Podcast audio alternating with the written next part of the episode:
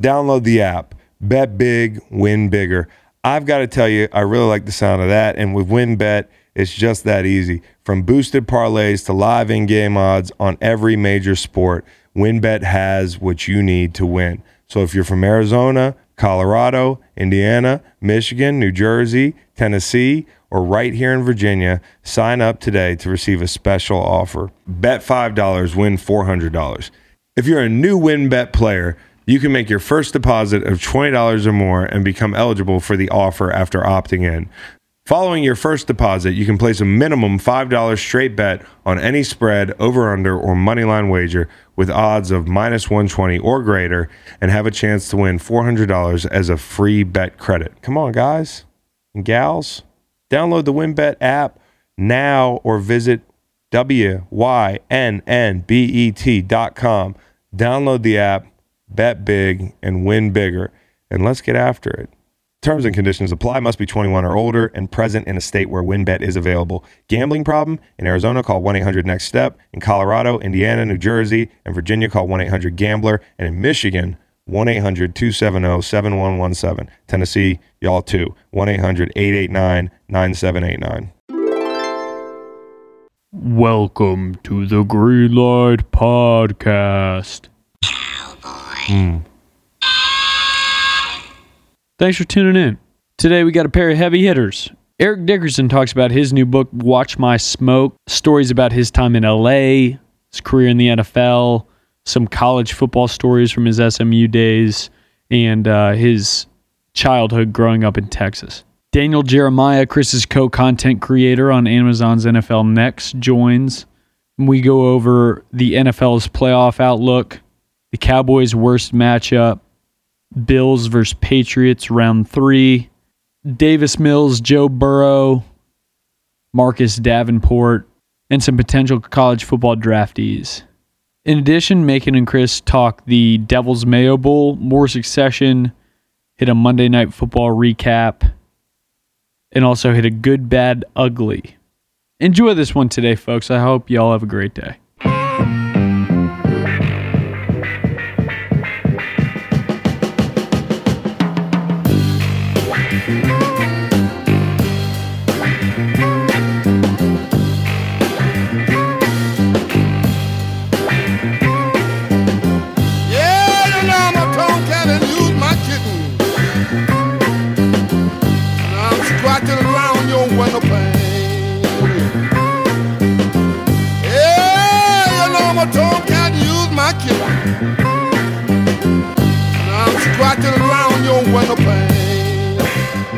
Columbia, Missouri. Hello! Why? Why not? Why? You know there's a why Arizona? Hello! Why? I think I think there was probably a meeting and they were like, hey, we need a name for this place. And somebody was like, why? And they were like, perfect. That's great. Next order of business. Yeah. Um, but let fear-mongering the, immigration. Let the, let the record reflect. This is a Columbia, Missouri right. pod. Okay. Columbia, today. Missouri, home of uh, Mizzou, uh, other side of the state from Saint Louis. Been there once, drove through there once. John Hamm, uh, Tennessee Williams, fucking Sheryl Crow. She walking on sunshine, or is that somebody no, else? No, but she's wiping her butt with one square of toilet paper. That was the urban legend, or was that a real thing? Matt's nodding his head, and I asked if it's real. He's like, I don't know. Over there patronizing, just what's, agreeing what's, with people. What's that song I'm? Uh, what's that song I'm thinking of? All I want to do. I don't know if I'm big into yeah, Sheryl Crow. Santa Monica Boulevard. I saw her live. Uh, she was she was on another stage, and Willie Nelson was on the other stage. So I walked by Sheryl Crow for a little while, and uh, Sheryl Crow was pretty damn good live. But yeah, the, the toilet paper thing is just stuck in my Soak head. Up the sun. Yeah, and Sheryl Crow has said a ban on using t- too much toilet paper should be introduced to help the environment. I agree. Only one square per restroom visit. I, I disagree. Per restroom visit? That's that's just like... Except on those pesky occasions where two to three could be required. Oh, well, maybe, two to three. Let's not... maybe she's go- just talking about number ones. No, she's talking about number twos, dude. One square. That is antiquated. That's an antiquated mindset. I'm all for saving the planet, but let's start with like all the forms at the doctor's office. Mm-hmm. Like how many how many squares of toilet paper is that? If I have updated my insurance, I don't tell them. Yes, yeah, same. I don't. Please don't give me a form. They give you the forms anyways. Ah, you can just say it's all the same. You can try at least. It's a big time waste of paper. Anyways. No comparison. We more solid than they are. Me and Hit Boy, they say we like the new Gangstar. We're doing a, the new Nas project, which I'm sure you heard. Yes. Uh, there's a, this song called Wave Gods. It's got some Primo scratches on there. And, I don't know uh, any of these words. I think the production on this album's great. The album's called What Magic. And uh, I don't think there was a lot of lead up to this thing. I think it was like a week of promotion and then Nas dropped the album. He's done like a ton of music in the last couple of years. Anyways, I think this is awesome. I think the production on the album's awesome. Hit Boy is the producer who also did a Benny the Butcher uh, album that I forget the name of that I really like. Yeah. You, you out on the road. I just want, one more teach your children. Must have a code. Bomb. Nope. Okay. We're not going any further. Um, and by the way, two things about that. Jerry Garcia played at the beginning of that that song. Somebody reminded me of that, but we were talking about that before we we uh, we came on the pod that day. That those guys were like, "Hey Jerry, we trust you with starting this song out." Uh, and it was with, uh, is it Pedal Steel or Steel Pedal? Because I got our guy Josh. I always fuck this up. I, you know, I, I'm not really into saying words correctly. Pedal Steel? Pedal Steel. Pedal Steel Guitar. Yeah, it's Pedal Steel. I think I said Steel Pedal last last week. And uh, our guy Josh, who, you know Josh, Stack? Oh, yeah, Josh. He's got a lot of music opinions. Uh, and one of them was like, hey, man, you, you want credibility with the guitar people, you should probably get. I'm like, well, no. I'm not really looking to be a musician, but uh, Jerry Garcia's on that song. What do we got today? We got Good, Bad, Ugly uh, for old time's sake. Yeah, we do. And a birthday shout out. Oh, birthday shout out. Denzel Washington. Turned uh, sixty-seven. sixty-seven. Which makes me feel old as fuck. Probably not him though, because he looks thirty-two. What's your favorite Denzel film? Uh, I think it was Flight. I think Flight, and that's uh, Training Day and Flight. Training Day and Flight. I don't. A lot of people say Man on Fire. I think if you go back and look at Man on Fire, you're not going to like it as much. I'm not saying it's not a good movie, but I don't think it's aged as well as a Training Day. I don't watch a lot of his work. I've I've come to learn over the last thirty seconds, which was a I, jarring thing to to hear.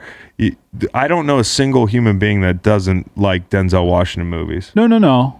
Ah, you I, said you, you also don't, don't enjoy. You go ahead. Okay. May, well, maybe that's true. They're Denzel's just not going to hear the pod. He like something bad happens and then he saves it. Like that's not really my genre of film.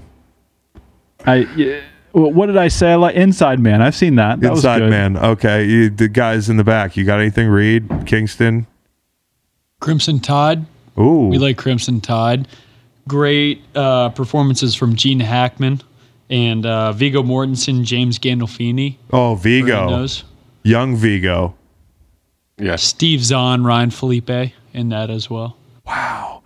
I love submarine movies. Crimson Tide's awesome. Uh, Quentin Tarantino actually wrote some of the lines for that script in an uncredited way. There's like foot stuff going on in the yeah. submarine, just like inside like, the actor's like studio. Just, just out here. Of what? Yeah, no, well, no, yeah, yeah, man. Well, yeah, and I was going to connect it because Tarantino said that Unstoppable was one of his favorite films of the. Is that a movie about a train? It was a movie about a train. And that Denzel was in there, and Rosaria Dawson. Yeah. Rosaria Dawson's in that one. It's a pretty good movie. Yeah, it's I wouldn't good. go that far. That's probably my second favorite Denzel.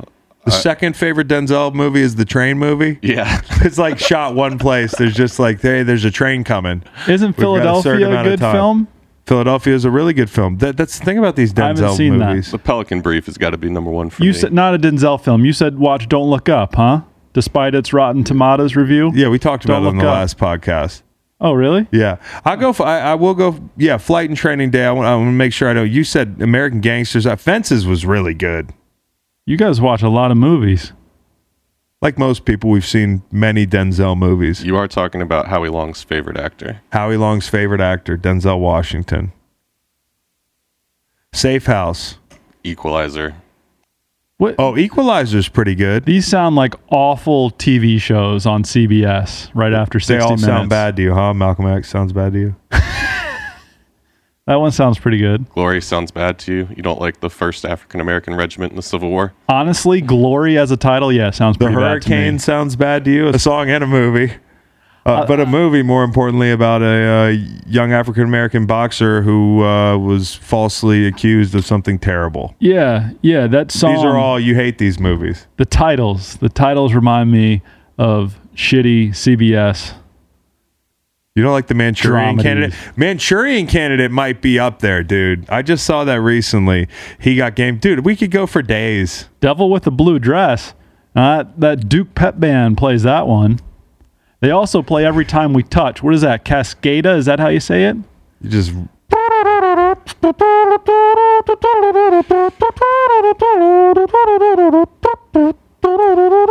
Hey, there was a comment in the... Uh... I thought it was, I disagree. Okay. But that guy, the guy who wrote the comment, Macon is a pussy. He probably didn't like the last ten seconds. Of, but bro, we're like broing out on Denzel movies. You're like, but what about the Duke Pep Band? I didn't see that comment. It was pretty funny. That is I just funny. went through. I was, and he, he put the star with the U. I was like, I know what you're writing. Uh, uh, I disagree. Thanks. Tough guy. Um, Thank you. Yeah, also, since we're in housekeeping of sorts, I do want to absolutely take a steaming dump on a Scott Van Pelt take from his S V pod, which is a lovely pod. It's him and our friend Stanford Steve just shooting the breeze. I thought that was S V P O D, like we're overdosing on S V P because we see him every night on the T V you know, show. Yeah, no, I can't O D on, on S V P, bro. I, I He does such a good job at midnight. I'm just sitting there with my pen. You know, just kind of relaxing. You get to see Steve in the corner kind of just giggling and sport coat T-shirt. That's right. Just makes me happy. It feels like I'm friends with those guys. And I am friends with them. We're friends with those guys. But I, I know that that's probably how everybody feels watching Scott and, and Steve. Anyways, on the podcast, he said he likened eggnog to mayonnaise. Oh, you're you're not going to like me anymore because this, these are lame sort of uh, just... terrible uh they're not even takes. I've never had eggnog. No, it's a terrible take. It's a terrible take. I'm I'm saying he's comparing eggnog to mayonnaise, dude. Mayonnaise is the devil's nectar.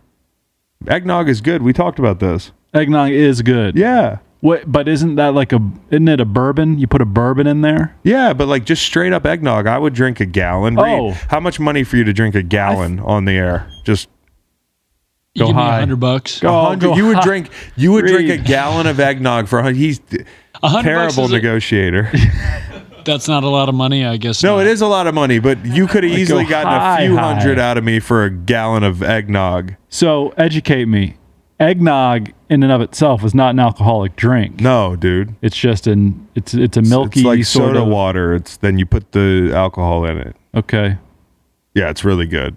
Reed, we're gonna bring you a gallon of eggnog, and I'll, I'll tell you what, I'll beat your price. I'll do two hundred. Perfect. But you gotta do it on camera here. Good deal. And then we're gonna follow what? you around the rest of the day. We're like tag you like a shark to see how many times you squirt out of your butt. Reed, Reed's want to go to the wall, man. And speaking of the devil's nectar, they just keep. Just more iterations as mayonnaise shit, and I get tagged in everything. I think it's good content, even though it's not a bit. I hate the stuff. They're gonna literally put dudes in like an electric chair after the games. They're gonna strap them in. Figuratively, I can say yeah. that because they've moved on from that that practice. Yeah, in most places in America, I think Texas checking in. Texas, y'all still do that? Anyways, um, they put them in the electric chair and they pour mayonnaise all over them. Like you don't have a choice. You like I, I think we're doing like a haha funny. If you win the bowl game, the winning coach gets doused in mayonnaise. But they've taken a step further, and I think in actuality, if you're the winning coach of the Mayo Bowl, Duke's Mayo Bowl, I'll say the sponsor. Fuck it. I think I don't think you have a choice. I think if you were to object, you really would catch hell. And that could potentially be Mac Brown. Am I right? Yeah, Mac Brown, that could kill Mac Brown, dude. Mac Brown is a senior citizen. But you know what Mac Brown said, which I like? Mac Brown said, if we won a game, I'd let someone hit me in the face with a, a frying pan. I don't care. Right. Can't kill Mac Brown, actually. I know this. We uh, have moved on. Virginia abolished the death penalty, but we're just keeping like the chairs in the back or something. They haven't outlawed the use of the electric chair by law yet. The article he's reading is from two thousand three. Okay. Okay. I was shocked, but, I, you know. Also, Shane Beamer, um, your guy. I'm not a big mayonnaise guy. I mean, I'll gladly take one for the team on that one if it means we won a football game, but woof. Parking our cars in the same garage there, Shane. Yeah. But you're a fucking corporate shill is what you are. If you're not willing to stand on your convictions as this stuff being dog shit, then you're just a corporate shill, Shane. I appreciate his being a, a sellout as one myself, but I don't, I'm not his biggest This fan. Is a bridge too far. Hey, I'm going to harken back to the happy birthday. Just came to me. Marcus Hagans. Oh, Wednesday yeah. the twenty-ninth. Virginia happy football birthday. Coach. Birthday, Marcus Hagans. Retained. No-brainer. His group, the best in the country, all right? Wide receivers just catching every pass, high pointing everything, high pointing everything, boxing out, high pointing books. They're high pointing books. He re- they're just you walk into a classroom, they're like, "Here, God, give me the test first." Catches it, gets a hundred. He recruits. Yeah, he represents his university and community very well. Yeah, no brainer. He doesn't even want this. Like this praise. So oh, right, right, right. Yeah, humble. We should probably move on. Yeah. But yeah, no, no, no. Happy birthday. And I've been watching Succession. Careful. Are we going to spoil anything for people? It was put this way the other day when I was on with Ryan Russillo. He was like, hey, three seasons in, I think it's fair at this point. I, and I, I, I think we're there. Okay. But just in case, skip ahead thirty seconds. And if we're still talking about it, do it again. It's fucking two buttons. If you're asleep at the wheel out there, it's not my fault. Logan dies. I was about to say the exact same thing. Does he? No, I hope he doesn't. Uh, I mean, eventually, I, Just, I would hope so. You heard what I said. I was about to say the exact same thing. Okay. I, don't, I didn't say... Okay. So anyways, finished with season one. Nice. It's uh, it's very good. Tom is the dumbest person I've ever seen on screen. He's my favorite. There's a moment where he just accepts that he's a dumbass. This it's his wedding. This is yeah. Oh, the uh, open marriage deal. Oh my goodness! But yeah, yeah no. But uh, actually, his bachelor party was probably worse. Oh right, right, right. Where he had and to, you guys yeah. know what I'm talking about. That's here. The name of my uh, fantasy team. That's Tom the champion. Wamsgans. That's his last name. I know. I know. Wamsgans. I was trying to enunciate it just so you didn't slow the pod down. But here it's we such are. a good show. Hey, people say to me like on weekly on yeah. a weekly basis yeah. that I remind them of. Frickin' Greg the Egg, which I take as a compliment, but I'm not I'm not putting on that act, all right? I was here first. You were here first. This is, he's on your corner? Yeah. You don't remind me of Greg. Okay. I also want to say that Colin is the funniest person on the show uh, at this juncture, and he's a total fucking idiot. Who's he's Colin? Connor. Connor. Connor. Alan Ruck, formerly of Ferris Bueller fame. Oh, my God. Yes, it is Ferris Bueller. It's Cameron from Ferris Bueller. Oh, my God. Yeah, I didn't watch that sh- that movie as intently as you did. But uh, who writes for him? I mean, obviously, who, the guy who writes the... Jesse Armstrong. Jesse Armstrong, yeah. British guy. Sorry about... Not that you'll ever hear this, but I thought your show sucked. It's actually pretty good. I got something. What do you got? Officially, the Cucks are champions. Yeah, we won fantasy. Won the fantasy league. Derrick Henry... Uh, Liz Frank. Don't uh, matter. Don't matter. Uh, Brandon Cooks, COVID. Don't championship matter. Week. Don't matter. Got the win. Got won it by, by a couple. thirty-three. Yeah, thirty-three, thirty-three points, and I, I don't think I was sweating the whole week. No offense, Tom.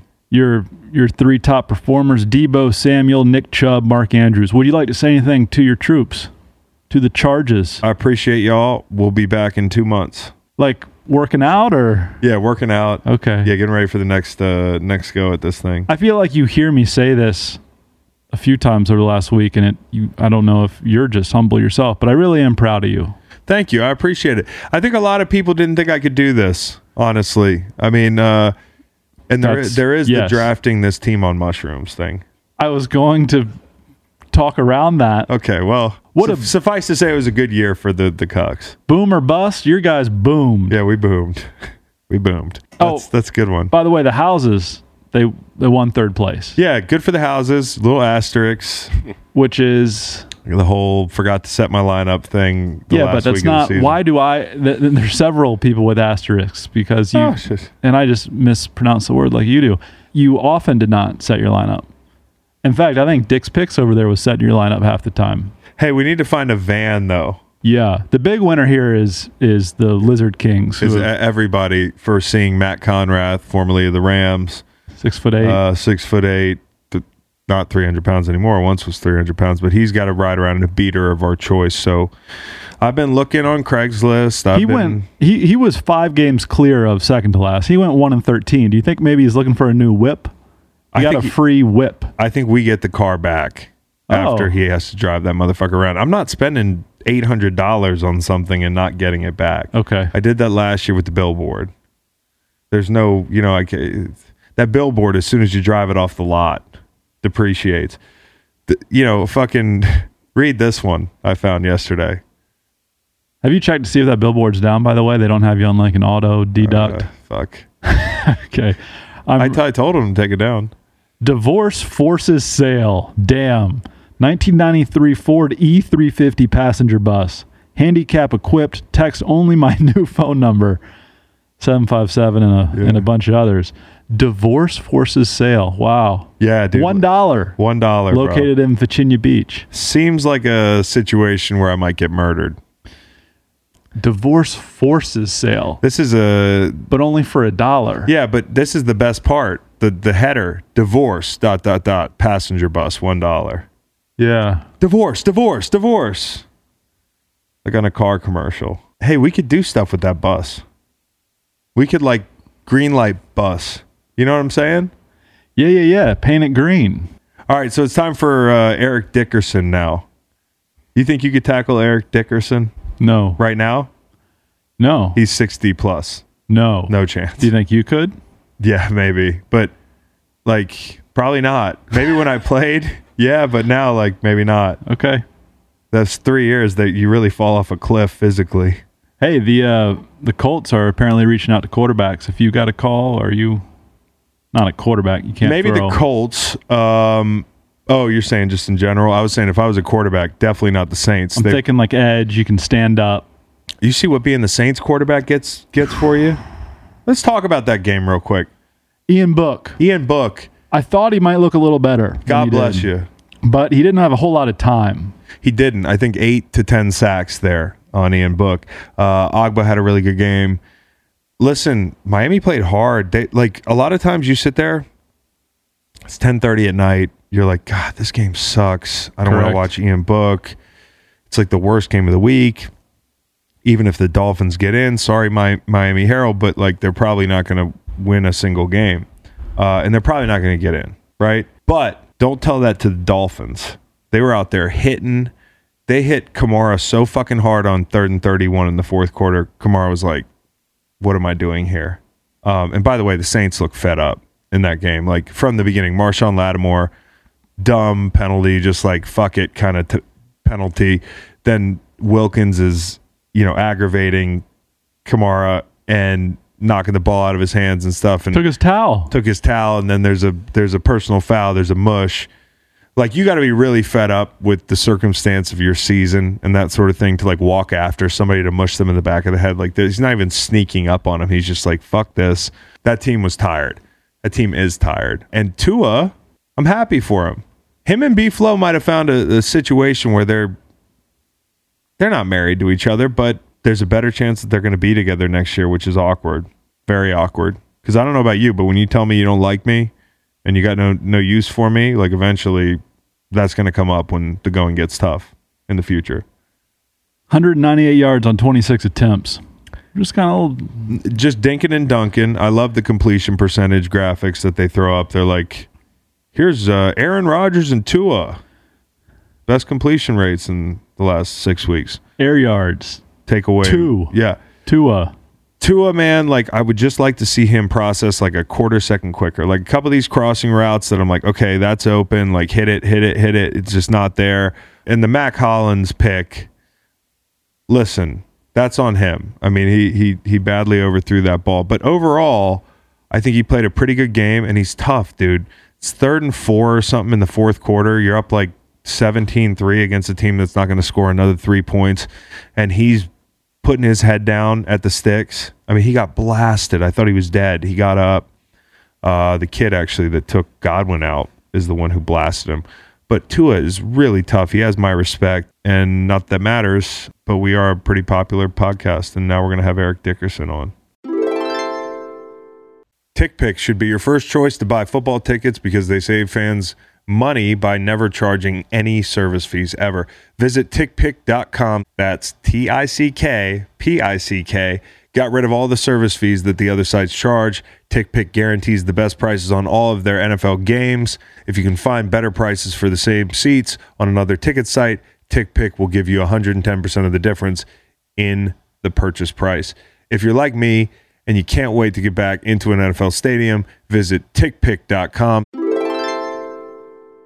I got one of the all-time greats here, and on a franchise that has so many great players historically, the Rams, whether in L A or in Saint Louis, so many great offensive players. He very well might be the best one of all time. Eric Dickerson, Pro Football Hall of Famer, absolute legend, great guy, took care of me when I was in Saint Louis. Eric, how are you, man? I'm good. How you doing, Chris? I'm great. You uh, you got a book coming out called Watch My Smoke? Right, right. It comes out January eighteenth. That's the drop date of the book. I'm looking forward to it. Uh, you know, and I think and. Well, the reason I did the book is people always would say, man, man, you have so many stories, man. You should, you should write a book. And my kids, I would always tell my kids stories, you know, when they were younger. Uh, you know, I make up stories. And my, my both of my daughters, my my my, young, my, my oldest and my youngest daughter said, man, you're the best storyteller. Yeah. So I said, well, thanks. And like I say, it just kind of kind of pivoted to that. You know, I said, you know, I think I, I would like to do a book. So that's how that's how that process got started. What are the type of stories you could hear in there? Because everybody knows the on-field stuff, but you've seen a lot at every level of football. Man. Well, I mean, you know, Chris, I, I talk about everything. I talk about, you know, you know, being in Indianapolis, you know, playing for the Rams, how that went down. A lot of people think that, you know, that was probably like the, the I was a guy all after the money and all that kind of stuff. But you got to understand the story, you know. And, and it was it's like, back in those days, the media was different. You know, you didn't have a chance to, or you didn't have social media. Yeah. You know, when the media wrote something, it was true. People believed it, and that, and that was that was the that was the narrative. You know, you're a bad guy. You know, you're ingrate. You know, I was I was called things I never heard of. I mean, I didn't know what an ingrate was. I didn't know what a malcontent was. I'm not from the country. I didn't. I didn't know that. They recycled you know? malcontent for O B J. I think uh, there was like you remember that unnamed source. It was like I haven't heard that fucking word in football in twenty years. So yeah, you know, whenever they start, I think it started with me. I swear. So you know, I think the killing part was that how, how it affected my mother. You know, my yeah. mother Sarah. I hate that crap. You know, I hate it because I know how I raised you. You know, I know kind of, I know kind of boy you are. You know, and, you know, son you are. And so, you know, I just feel like it was. It's, it's a bunch of stories about you know my high school, my high school coaches, my high school coach. My, you know, how I loved the game of football, the love I had for it. And I mean, when I say I loved it, Chris, you know, you know the feeling. Man, I loved everything about it. And I said the sad thing about it is it's a game that you love so much. And at the end, it's a game that made me hate so much. And it's not about the game; it's how they make you feel about the game. How they, how, you know, how the how the N F L can treat you, and you know how how you know political things are, and you know, you know as well. I think I'm a, pretty much every player knows how it can be. It's just like I said; it covers everything. It covers my childhood from you know um, when I quit football. I, I quit football at one point, and the guy I'll never forget. I'll tell you a quick story. The guy's name was James Abernathy. We call him Shaq, little short guy from a town over twelve miles away called Brookshire. And um, I didn't like my high school coach. My high school coach, I mean, just make it plain and simple. He was a, he was a racist. He had never coached blacks before. He came from East Texas and came to coach, and all the black players quit, all of them except one. And so he came to my house, and uh, I never forget his son pull up. And I like Shaq. I think I was I was a sophomore. And uh, he pulled up, and my mom said, Shaq outside. And I walked through and said, hey, Shaq. I said, hey, and, hey, Miss Dickerson, how you doing? He said, and she said, can you mind if I take Eric and talk to him for a minute? She said, sure, take him and talk to him. So I got in the car with him. We rode around my little town. And my town is only two thousand people at that time, one red light. And so he said, he said Eric, man, I heard you quit football. I said, yeah, man, you know, I don't like that coach, man, blah, blah. And I just, you know, I just tell him how I felt. And he said, he said, Eric, he said, man, let me ask you a question. He said, so what do you see around here when you ride around this town? I said, man, I said, Shaq, I don't see nothing. He said, exactly, Eric, there's nothing here, Eric. He said, let me tell you something, son. It's funny how older people can see things you don't see when you're a kid. You know, think about it. I said, I was sixteen years old. He said, Eric, he said, man, he said, look, he said, you're one of the best athletes you've ever seen in these parts. Now I'm thinking, really? I mean, I'm sixteen. I mean, I'm like, I'm like, he said, Eric, I'm telling you. He said, we see something in you, in you that we don't see in other kids. He said, you really should go back and play football. He said, I'm not saying that's your way out. He said, but it could be your way out to get your scholarship. He said, I know your mom can't afford to send you to college. And they couldn't, they couldn't afford to send you to college. He said, so if you don't want to play in Seton, he said, come on, play in Brookshire. We'd love to have you over here. So I said, okay, you know, I think about it. So, you know, we talked some more. And he was, and, and, and I look back, he was so right.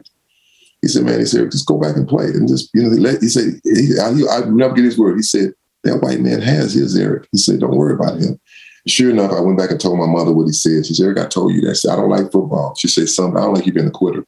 She said, I don't like that sport, but I wish you'd go back and play. If not, she said, you can play in Brookshire. I'll drive you to Brookshire every day. It was only twelve miles away. Mm-hmm. I said, I said, okay. So all of a sudden, the guy, the coach that came around, he came around that summer and started talking to all the players. And then my best friend called me, Gary. He would say, man, has Rap Harris been in your house? I said, no. He said, he's on his way over there trying to get us to come back to play. I'm like, okay. So sure enough, he talked all up. He came back and played. And it wasn't no, I'm going to say it wasn't a feel-good story, one of those stories. Mm-hmm. But I'll say this much. We came back and played. We won a state championship. We won our first state championship, you know, and, and, and my senior year and, and C league. And that, that was a great feeling. And I'll say this, you know, about the guy's name was Rap Harris, and I, I talk, talk about him in the book. He called me about three years ago, and I hadn't heard from this man in years, but he knew a guy that I, that I knew from Vegas. And the guy called me and said, hey, Eric, I said, what's going on? I said, what's going on, Dana? How you doing, man? I'm good, man. He said, man, somebody want to talk to you. I said, okay. So he put him on the phone, and Chris, as soon as I heard his voice, I knew exactly what it was. My heart started beating fast. You know, I was like a kid all over again. I said, uh, I said, how's it going? He said, hey, Eric. I said, how's it going, Ralph? He said, it's going good. I said, I said, yeah, man. I said, what's up? He said, Eric, he said, I just want to talk to you. He said, I want to say, man, you had a great N F L career, great college career, Eric. He said, I just want to apologize to you. He said, I was an idiot. He said, I just want to apologize to you. I said, Ralph, I said, man, thanks for saying that. Because, I mean, you know, you just, you know, when you're a young kid, you know, you think you're right, but you're not sure if you're right when you get older. Right. And I just I just knew how he treated us. It was it was wrong. And he, I guess later he saw it too. And so, like I say, it's a bunch of those stories in the book. Um, you know, it's just it's just my life. You know, my my life as a as as a, as a dad now, as, as a former N F L player, and uh, life after football. That's an incredible story. Like that thing coming full circle. I mean, and big big of you to accept the apology. It's, you know, I don't want to give him too much credit for apologizing. Uh, I mean, that's probably thirty years late, uh, but big on you to accept that apology. Yeah. I mean, you know, my, my, my dad was big on forgiveness, and so was my mother. I mean, believe it or not, because I was, you know, people don't know this about me. I was adopted. I was legally adopted. You know, my, my great, great aunt adopted me, my, my dad. And so uh, my dad was, I would say, best man I knew, the best man I ever knew. I mean, a true Christian man, not, Not the guys that's, you know, that holler about, I'm a holy, you know, oh, God, this. He wasn't that kind of guy. I mean, he was, he he walked the walk and talked the talk. And, um, you know, he would have, he'd have wanted that from me. He wanted me. He wanted that. It, you know, I did see it come full circle. And like you said, better late than never sometimes. And and and I, I think, like, like you know, time changes all, Chris. It really does. I can think about the guy that I was, you know, when I was in my twenties, you know, and in my thirties, you know, and, and the guy that I am now, sixty, I'm sixty now, you know, forty yeah. years later. Yeah. You know, we all we, we all change. I mean, you'll change, you know, yeah. from, from now until, you know, till you sixty years old, you're like, wow, you know, it's almost sometimes, you know, it's like it's almost like a light switch comes on. It's like, and you go like, man, I wish I could go back and do that. And yeah. But there, like, there's there's that. No amount of trying to will yourself to change that's going to change you. I mean, you have to do that anyways. It's prerequisite. But you're right. It's not until a light switch goes off and you're like, well, fuck, why wouldn't that flip six months ago? Because you had to go through whatever you were going through. You had to yeah. think it through, experience it. And then, you know, like after high school, everybody knows the S M U stories, uh, which has got to feel even more fucked up now. I mean, you would have made you back the, the Brinks truck up on you if the N I L deals were. How much money do you think you would have made at S M U? Oh, I mean, man, I with know. the N I L deals. I don't know, man. You know, I, I, I it, it would have been, a, I hope it would have been. Hopefully, I, I ain't gonna say a lot, but you know what? The thing is, when, when you when you read when people read the book, they're gonna be surprised about the little bit of money that that, that I got. They think yeah. it was just so. But you know, you know what I was doing with that money, man? Helping my mother. My yeah. dad had passed away. I mean, we were poor. I mean, we wasn't dirt poor, but we had nothing. I mean, I'm from a small town, and I'm trying to help my mom, you know, the best I can. You know, I think that, that I'm, I'm, and I'm glad those kids are getting getting that what they get, because look, you know, a, a lot of kids are not fortunate enough to come from a, a great background. They're just not, right. you know, black or white. It doesn't make a difference yeah. what color you are. You know, a lot of these kids are, are poor kids, and and to, to have an opportunity to to make something of what you love to do, and those kids, I'm sure they love playing college football. They love it. I mean, why not? The universities are making all this money. The the presidents are making all this money. The coaches. You know, the, the the head of the N C double A. Why come? Why come? The, why come the guys who really doing the work, the the the, the grunts, you know, that's, that's playing the game? They should they should get something. I, and I've always said that for years. You know, that I felt like that. And I don't care if it's girls, boys, sports, whatever. I think that you should share the revenue, some share some part of the revenue. But I also do think, if I'm speaking plainly, I, I think a lot of people who are anti eighteen-year-olds getting paid, just like anywhere else in America, all these red-blooded Americans, they love free market capitalism and, hey, you get what you earn, and that's the beauty of this place. I do think there's something about football, and I think it's that it's a predominantly black sport in college and in the pros, that they oh, don't want to see oh. young young black guys get paid. Man, come on, we, we know. I mean, you know, you know yeah. that's that's that's what that's what it comes down to a lot. I mean, and and it's, it's the sad thing about it. You know, the, the great thing about playing a sport like football is that when you put on that football uniform, the guy next to you, you don't see his color. It's not about your color. Nope. Hey, this my this my guy. This my teammate. That, that's that's I, I can say that coming from a small town in Texas. You know, and back in segregation, you know, I grew up in segregation. Really, I went to the black school, then went into the went to the white school. Is that you a tiger? That was it. Right. I mean, we kids all knew each other. You know, yeah. you a silly tiger. That's what it came down to. A lot of us, you know, black guys say say say that. You know, man, you know, if, if this sport was predominantly white, it would be different. I mean, right. it would be different, I, and I, I believe that. And and that's nothing against the guys that I played with, because you know what? The, the, the great thing about it is, guys that I played with say the same thing. I mean. I had a guy, I, I said, London King. London King, I played, he played for San Diego. He said, he said, man, he said, they treat, they said, they treat the black guys differently. He said, but let me tell you something. And the sad thing is, is that you hear players say it all the time. He said, man, I hate the N F L. I just hate them. And you hear us say it because, you know, we know how they treat us. And I just, I mean, I'm, I'm look, you, the N F L can't help everybody. And I'm not, I'm not, I'm, everybody's not looking for a handout. But I think as when, you, when you've done a, a sport, it's done so great by a sport and made the sport that phenomenal and made it that big, is that you should reap some of the benefits. And not black, white, it doesn't make a difference to me. I think I'll, I'll never forget when when I, I talked, this is about ten years ago, ten, four, this this was about five years before Deacon passed away, Deacon Jones. Yeah. I went to be in the hospital, we sitting there talking, and you're talking about a great guy, man, funny, I mean, had all the good hey, stories. Listen, he came and talked to our team. He came and talked to our team in Saint Louis, and I can't say on the podcast what the message no, was that we took away. It was incredible. It was yeah, incredible. Beep, beep, beep, beep. I mean, Deacon was a great guy. So Deacon says to me, he said, Eric, he said, man, let me ask you a question, Eric. First of all, he told me, he said, because I asked him, I said, Deacon, I said, they didn't count sacks. He said, Eric, man, I had thirty-five sacks one year. He said, I kept my own sack. I kept a, mm-hmm. I kept a record of them. I'm like, really? He said, yeah, they, they didn't count sacks. He said, more I never get. He said, my first contract, I made seven thousand five hundred dollars. That's what I made. Right. He said, but he said, let me ask you, Eric. He said, what do you get? He said, what's your pension right now? I said, well, Deacon, I think I was, I think I was forty-seven or forty-eight at the time. He said, I said, Deacon, I said, I haven't taken my pension yet. I said, but when I, when I look at it, I think it's about about fifteen hundred bucks. He said, Eric, you know what I get in my pension?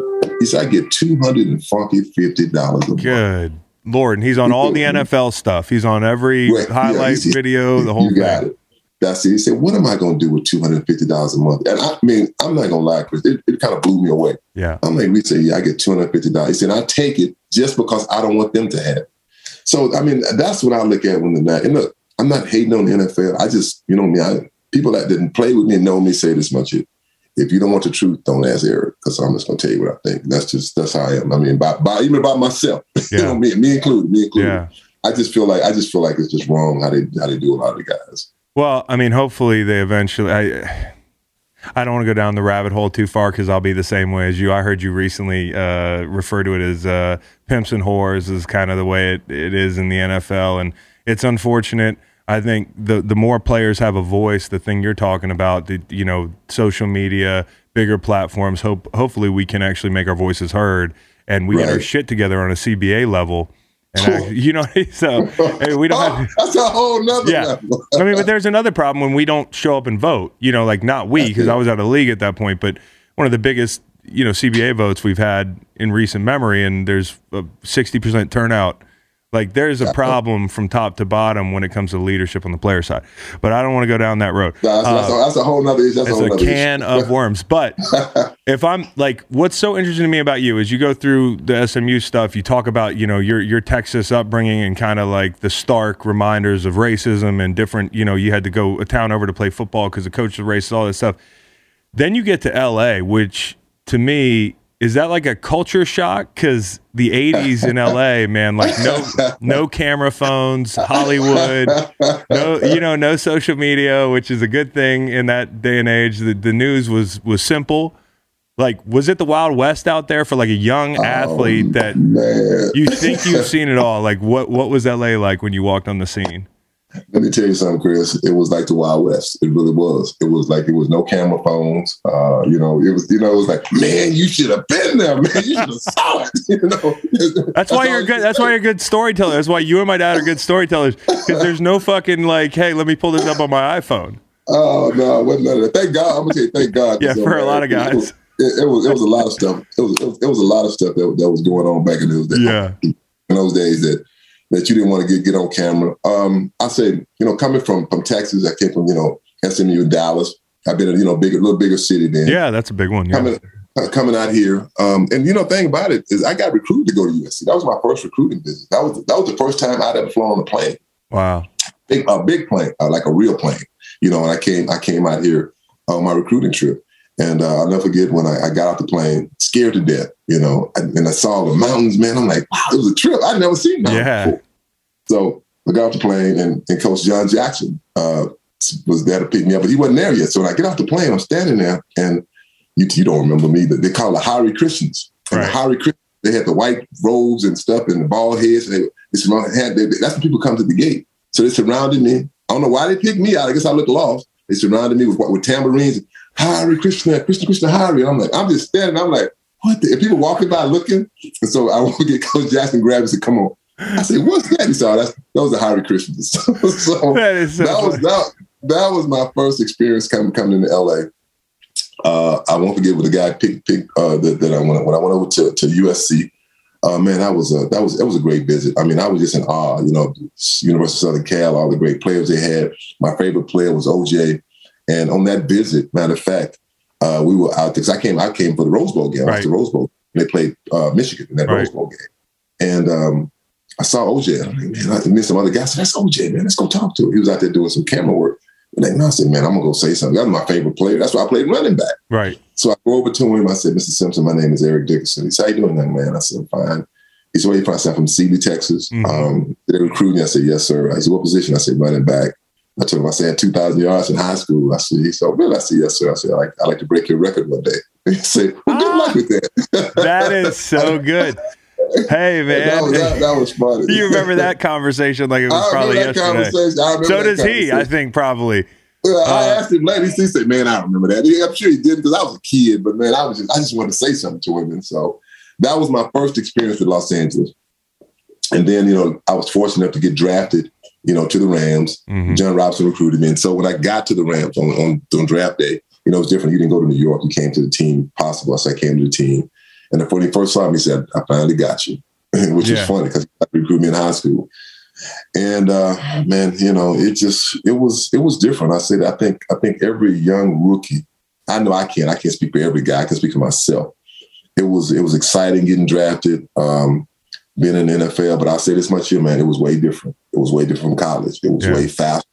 I'll never forget my first experience in training camp. Um, when I, you know, got into training camp and we went training camp two weeks before the veterans showed up. And uh, John Robinson said, look, when the veterans show up, it's going to be different. You know, it's going to be faster. They'll be quick. I'm like, man, please, it can't be no faster. I mean, because they had a few veterans there. Like you had like fifteen running backs. You might have twenty receivers. and, and, and right. We almost could walk on. And so I'm like, I'm like, yeah, okay. And I'll never forget. It was Jackie Slater, speaking of Jackie, mm-hmm. and Gary Jeter. And we had pass protection. And, man, Vince Ferragamo was a quarterback, and you know, he had the red jersey, not the red jersey, couldn't touch the quarterback, and they did all this movement, movement, and you know, and it was like, Wah! And the, the blitz came to touch, touch the quarterback. I'm like, wow! And it was it was a guy named Otis Grant, he was a receiver from Michigan State. I said, man, that's too damn fast there. Yeah. So I said, Eric, get in, get in. So I'm, I won't forget, I got in. I'm like, damn, I'm nervous now. The dude said, Arr! and I, my man was here on the right.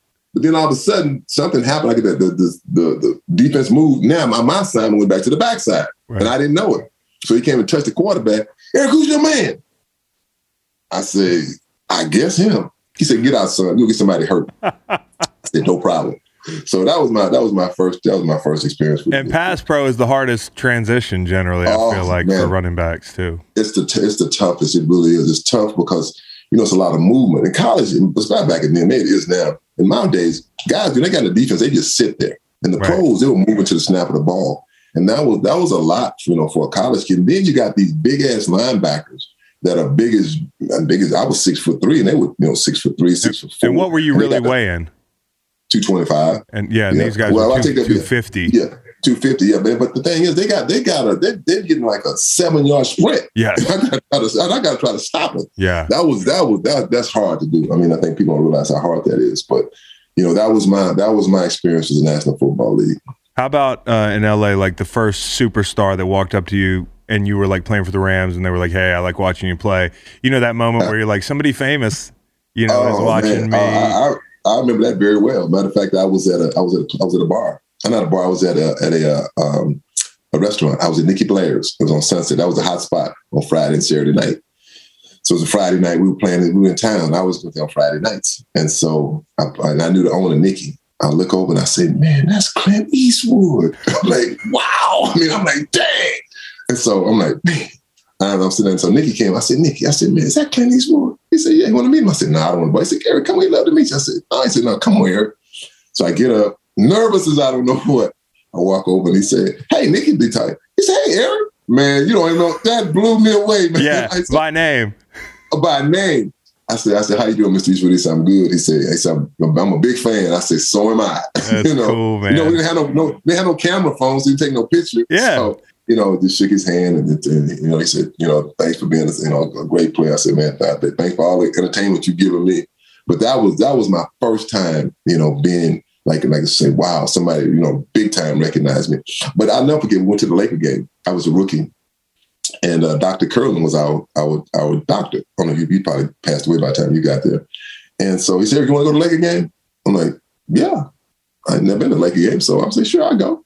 Right. So I said, "My guy said, man, Doctor Curlin got seats on the floor." I'm like, "What you mean on the floor?" He said, "Right on the floor, like the like the wood." I'm like, "Oh, okay." I mean, I seen it on television. So sure enough, I go to the Laker game with Doctor Curlin.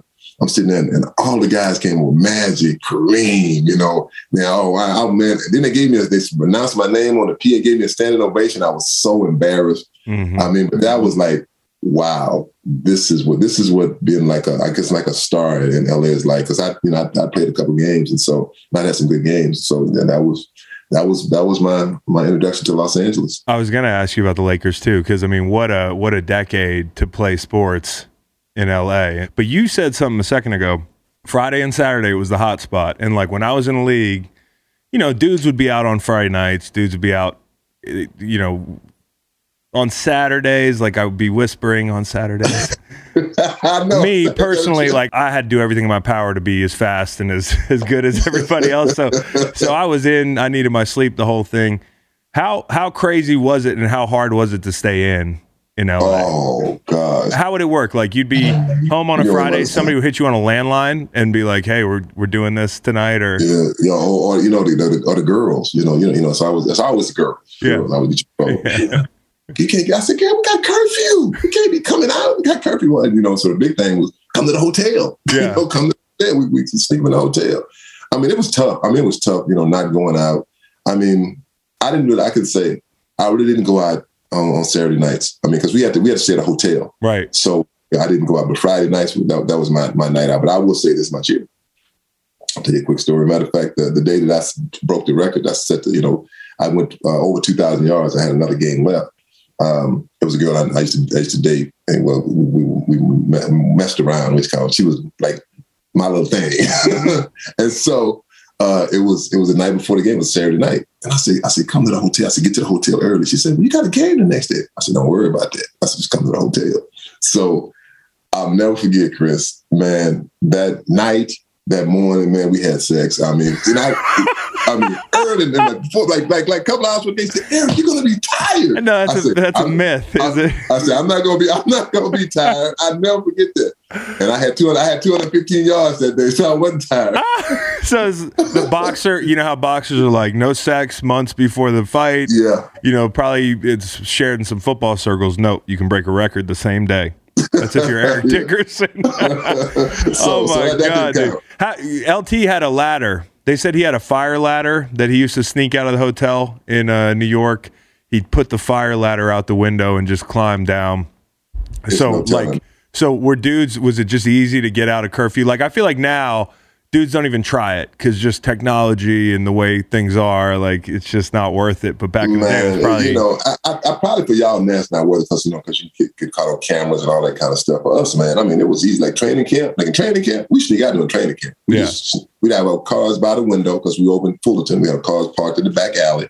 We'd go out the window, we'd go out, come back in. You know, we might go to a girl's house, you know, but rather you go to go out to a bar because you didn't want to be seen. Right. But, you know, you like I said, once I say again, The girl, the girls are what kept, you know, got you in most trouble. Matter of fact, speaking of L T, I asked L T, I said, man, I said, L T, what's the craziest thing you ever done you can think of?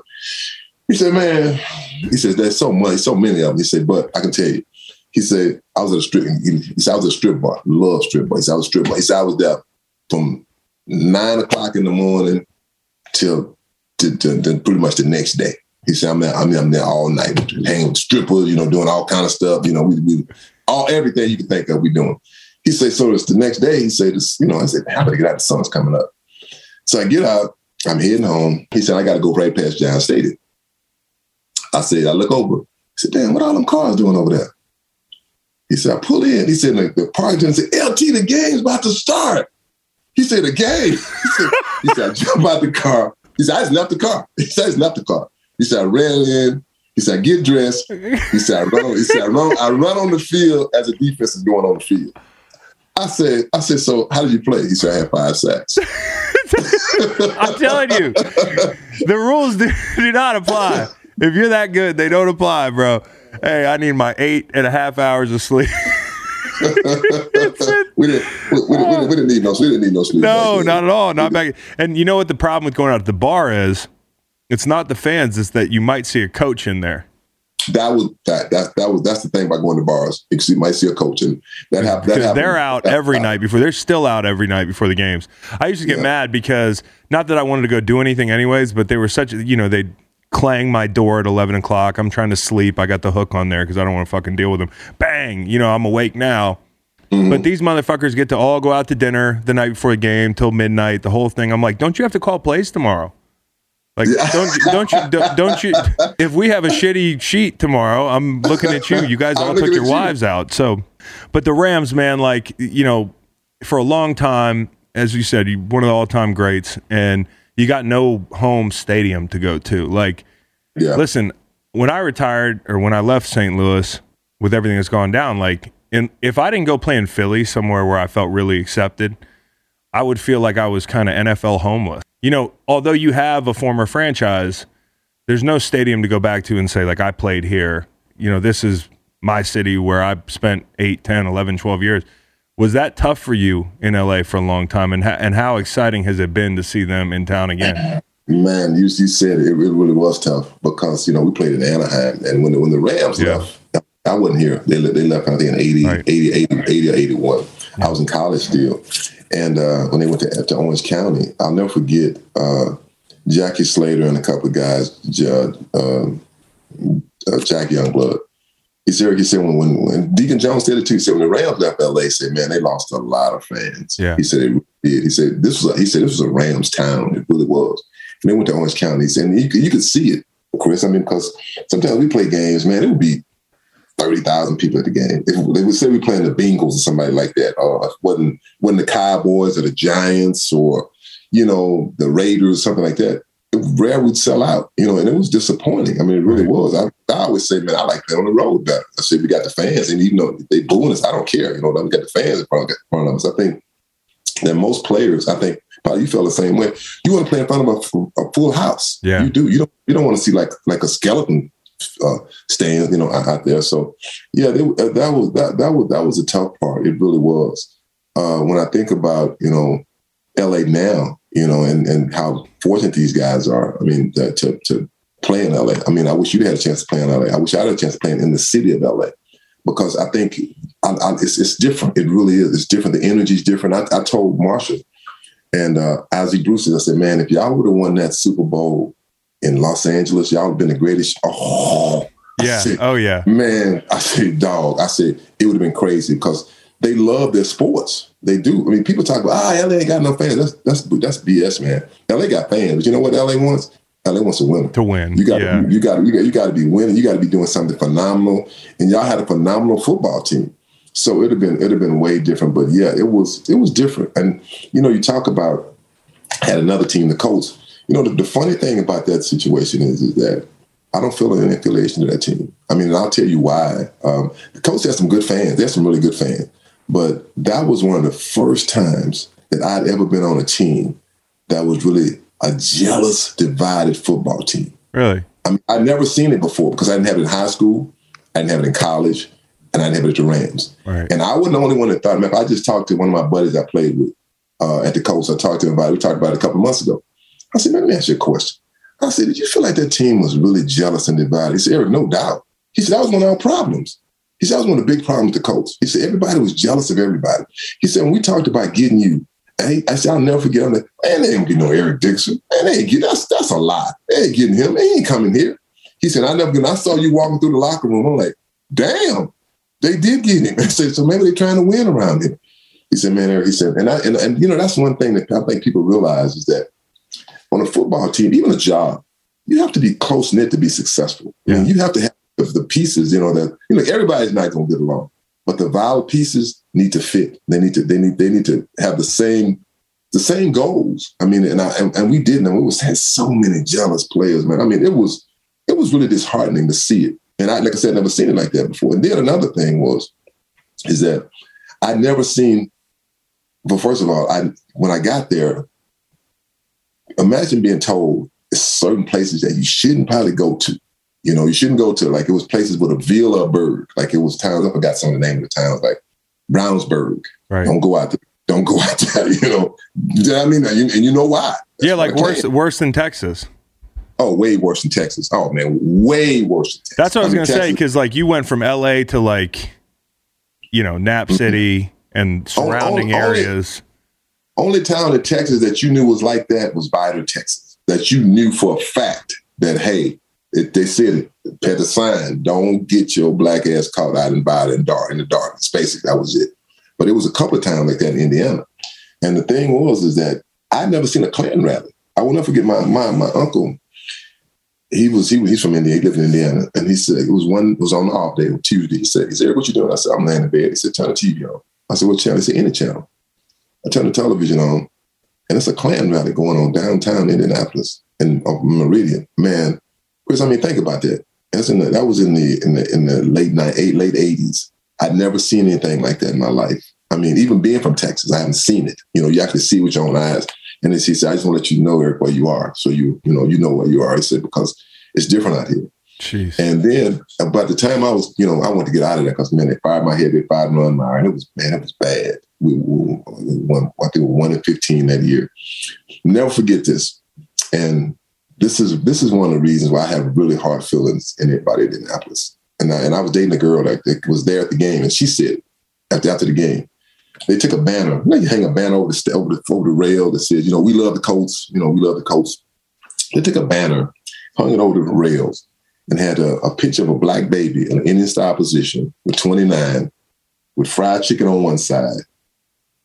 Um, I had I had money on one side, watermelon on one side, and holding and fried chicken, and it's like eating fried chicken. And they let that stay up there till till till halftime. I I never forgot that. And and matter of fact, some of the players they, they thought it was funny. I could tell you how jealous we were. And I said, man, I said, dog, that's you. I said, it's just I got my number on it. You black. They were, oh, yeah, that's messed up. All of a sudden, they got it then. And I'll never forget the, the, my, my friend. We still a friend now, Holly.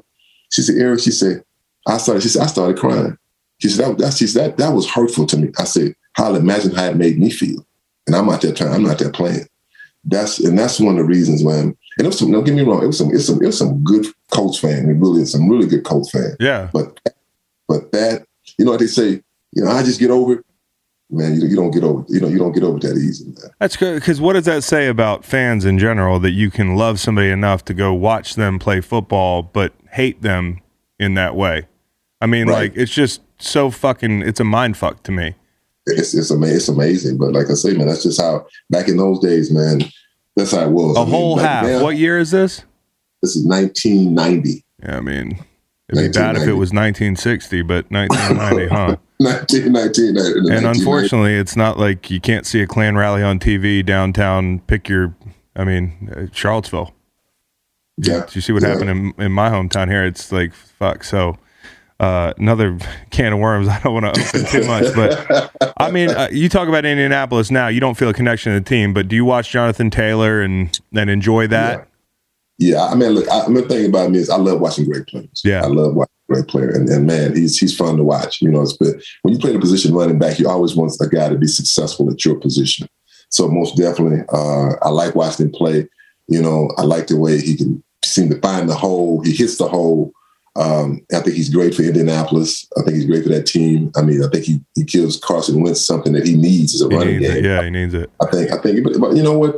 Because all quarterbacks need it. I mean, yep. There's very few that don't need it. I mean, maybe Aaron Rodgers, I mean, about, about the only guy I can say that can go without it. Tom Brady a little bit, but but Aaron Rodgers for sure. But every every guy needs that running game. Just like, you know, do I wish I'd have had a great quarterback? Whew, God, do I? I look at these quarterbacks. Well, if I'd have had that, I'm telling you what I'd have did. But I like I like watching Jonathan Taylor. We played this game with somebody else. Like, who did we play this game with where we made them name all their quarterbacks to see if they could remember them all? How many quarterbacks do you think that you uh, – who was it, Reed? It was T O. It was T O because oh, T O yeah, had, had a gang of quarterbacks. A whole bunch of quarterbacks, man. And you and you had a bunch in, in L A as me, well, let, probably, let, too. Let me, let me see if I can name. All right, so I started out with Vince Ferragamo. I started with Vince. I had Jeff Kemp. I uh, had Steve Deals. Uh, I'm kind of just going out of order. I had um, – God, I had another quarterback. I had uh, Dieter Brock. I had um, I had another quarterback in L A. I can't think of his name. Golly, oh uh, no, uh, Jim Everett. Jim yep, Everett, Jim, who who uh, who who knocked out Chris. He didn't knock him out, but were you on the team with him when he went after Jim Rome? No, nah, uh, but you know what? I did the show. I did the show the week before. Oh, really? He told me he was. He told me he was going to do that. I said, man. I said. I said that ain't a good idea. I said, I mean, I wouldn't do it. I said, but you do what you want. Oh, told, Jim told, told you he was going to call. Going to do it, yeah. Because he didn't call. He said, he's going to come on the show. He said, he dared me to call him Chris on the show. He said, I'm going to do it. I said, I said, I, I mean, I said, that ain't a good idea, but okay. You know, and, he, and he, he did. I mean, better Jim Everton. He was out of body slam his little ass. Yeah, yeah. You know, Holy yeah. shit. Suffice to say, a lot of these quarterbacks, and no disrespect to any of them, like, you know, you could only imagine how much more prolific that rushing attack would be oh, if you had a oh consistent. God, if I'd had one, and then that's one, two, three, four. That's five. That's five quarterbacks right there. One, two, three, four, five. Let me see. I had. That's like Jim me Jordan. naming head coaches. Yeah, exactly. Uh, in Saint Yeah, Louis, yeah, we yeah. had about seven. Saint Louis, Saint Louis, right? Uh, yeah. So, is there an offense now that you're like, man, I wish I could play in that fucking offense? Man, I, McVay's offense. Right here in L A, man. Yeah. I, wow, I love the plan. I, when, when I was watching Todd run that rock over here, I mean, you know, it's, it's, it's a fun offense to watch. I mean, even, I mean, the, the offense in Tennessee, it kind of reminds me with with Derrick Henry, kind of reminds me of the offense that I had with the Rams. You know, quarterback was, yeah. but the offensive line was great. But you always want that guy. I mean, that, that quarterback at that position is going to take the pressure off you, and vice versa. But if I could play in one offense, it would have to be. I'd have to say McVay's. I mean, I like I like the offense. Right? Yeah, and you can see. I mean, they're about to get Cam Akers back, who tore his fucking Achilles in March. That, yeah, I bro. Mean, what is, would happen if you tore your Achilles in nineteen eighty-seven? Man, you out for the whole year, maybe a year and a half. Yeah. No, there's no doubt. I mean, back then they had knee surgery. Shout out to Reggie Scott. Shout out to Reggie Scott, Byron, Scott, right. Tyler, all, all those trainers there in, all in L A. Guys, yeah, but also yeah, shout out guys. to Cam Akers. You must be superhuman. How about the records? Because you broke O J's record, as we alluded to earlier. I think he needed fourteen. You did in sixteen. I'm sure you were sweating a little bit when C J was was making the. You know what I mean? Like, how do you approach that? Because the the game has changed. Yeah. The the the the time allotted to break those records has changed. Do you look at the records the same way? Say somebody breaks that record in seventeen you games. Know, you know, I, I would say this here, man. I said O J did it in fourteen. Yeah. I did it in fifteen. I did it in fifteen, fifteen games. fifteen, with, right. with, with, with, with, one, with one extra game to go. I had one extra game, yep. and I and I always say that because that that shows you how hard it is to do. Yep. You know, Chris, I always feel like this here. Do do I want somebody to break the record? No, I don't. I mean, I always say, I mean, come on, let's be for real. But if a guy breaks the record, so what? He breaks the record. Yeah. I mean, that record has lasted uh, thirty-seven years. And I didn't even realize it. The guy sent me a text the other day when my buddy said, man, he said, happy anniversary. I said, happy anniversary. He said, December ninth. What day is that? Like, December ninth. And he sent me a picture that had it on T V. Uh, the day Eric Dixon broke O J's record, December ninth, nineteen eighty-four. I'm like, oh, I forgot. Yeah. So, um, you know, I just feel like that you know, it's a record that, that I'm proud of. Um, the one that has stood the test of time, but the one that I've always said is going to last the longest. It's going to be very difficult to break. Maybe one day a guy break it. I probably won't be here. It's my rookie rushing record. It's eighteen oh eight yards, twenty touchdowns. That's a rookie. three hundred eight carries, I believe. Which is a hell, eighty? three hundred eighty carries. God damn, that's a workload, dude. Yeah, and then the next year, four hundred four carries. It's incredible. I just, like, the game was so different. That's another thing is, like, okay, you take you take the game amounts, like, do the math, whatever. But even so, like, everybody's in sub now. Not ju- not yeah. to mention the size that you talked about, those backers, the size of the backers, the size of, you know, the, the linemen, that sort of thing. Like, things have changed a little bit. Um, and I, I wonder if you look at it and you're like, man, if I could run against a light box or against sub, like every down, give me ten, fifteen, sixteen, seventeen games. I feel like you would you would break those records all over again. Oh, I'd, I'd break some records for sure. I mean, if I could be twenty, twenty-two years old again and be fast as I was. Yeah. And I was big. I'm a big back. I was six three, two twenty-five, uh, and I was a sprinter. So, and I was a guy that played football. So, and I wasn't I wasn't afraid. So, most definitely, these guys now, they don't they don't want to tackle. Tackling is horrible. I'm like, damn, it's they bad. Can't tackle. It's, it's bad. bad, man. I mean, you have to look at it like, damn, man. And I get, I get it. Some of these guys make a business decision. I mean, some of these guys run up on Derrick Henry like, hey, look, uh, you know, I ain't trying. I'm trying to grab him from the back. I'm yeah. trying to get run over. Yeah. You know, so, man, I, I look at him like, yeah, if, if, if on the right team, being young, oh, I could, I could kill him. Does anybody remind you of uh, of an Eric Dickerson? I mean, the way you, you your stride. I feel like. When I asked my dad about you, I'm like, what was it like playing against Eric? He's like, you would think you had an angle. And then, like, you know, his steps are, you know, he's fast and then his steps. So is there is somebody you watch on T V that's like body type or r- running style that's reminded you of you? Nah, no one really. And I'm not one. saying that being arrogant. I just I just haven't. I mean, yeah. like, you know, I think you say any back. Like, I've, I've never seen anyone run like Barry Sanders. Right. You know, I, I haven't seen a back run like Earl Campbell, you know. Uh, Derrick Henry. I mean, every guy has their own style. Uh, no, you know, I was I was big, I was fast, and I think people took it for granted that they thought I wasn't fast. I mean, I won't forget I played when I was the Rams, Leroy Irvin, defensive back here, and I mean, he used to argue about, you know, who was the fastest, who was right. the fastest. I said, Leroy, you can't run me. Mm-hmm. Eric, you too big to be that fast. I'm like, Leroy, I can run now. I mean, you argue. Yeah. I said, Leroy, you can't run me. I said, I mean, it was just funny. So I'll never forget. We go over to play the Jets. Right. And uh, he went on the plane and said, it's a, it's a defensive back over there, Holmes. He said, man, if you break, man, he can run you down. I said, Leroy, he ain't going to catch me. I'm telling you, I said, Leroy, I can run. I'm telling you. I mean, it was, it was funny. It, was, it, was, it became funny. So sure enough, Chris, what happened? Second play of the game, toss left. I break on the left side. Who gets to, who gets behind me? Holmes. Mm-hmm. and, you knew it. And you knew and it I, in real I time. I didn't know who he was. I, oh, you I didn't know. Somebody behind me. I didn't know who was behind me. All I know is that he couldn't catch me. He could not catch me. And at, at that point, I never forget, because John Robinson thought I was always jogging in practice. Right. And he came over after that run. He said, hey, I guess you were running fast in practice. Cause like he was jogging in too. It's I said, yeah.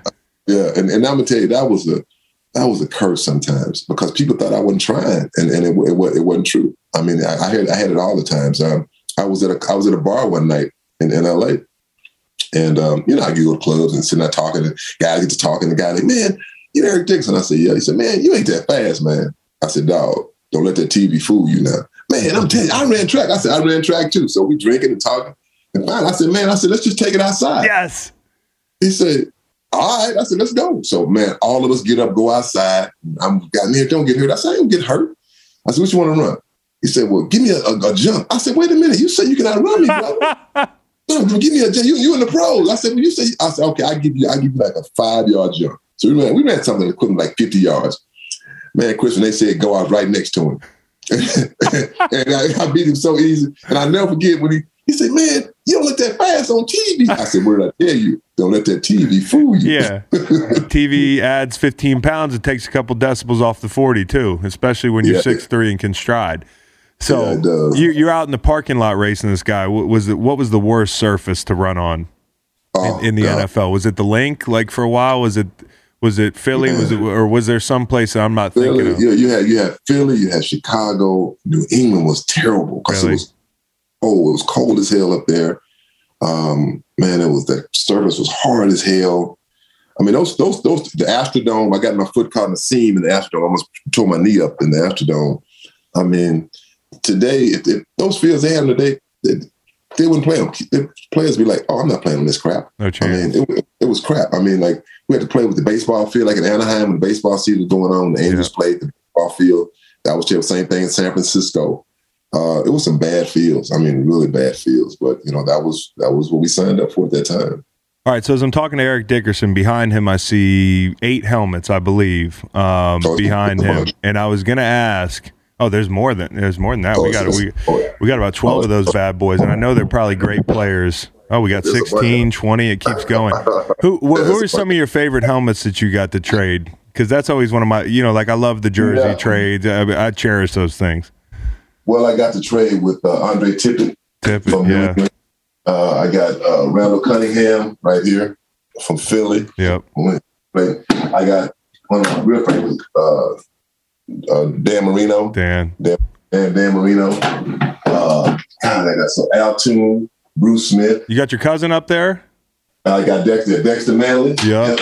I got Dexter. It's beat up too. That De- Dexter Manley. Yeah. I got one. Joe, Joe Montana. I mean, I got, I got a bunch of them. I mean, I'm, that's I, incredible. Like, like you said, man, it, it was it was great to trade those helmets back in the Pro Bowl days. I mean, that was that was that was, that was the, the great thing about it. You know, I got a helmet here from, from Walter, but it wasn't it wasn't it wasn't a, a game helmet. It's right. not a game helmet. But I got a right. Walter Payton helmet. You spent one year with my pops, which I, I totally forgot about. It was in ninety-two. You guys were teammates, and yeah, I don't Raiders, think the, the Raiders were as good uh, at no. that point. What was? What, you got any dad stories that aren't going to get him in trouble?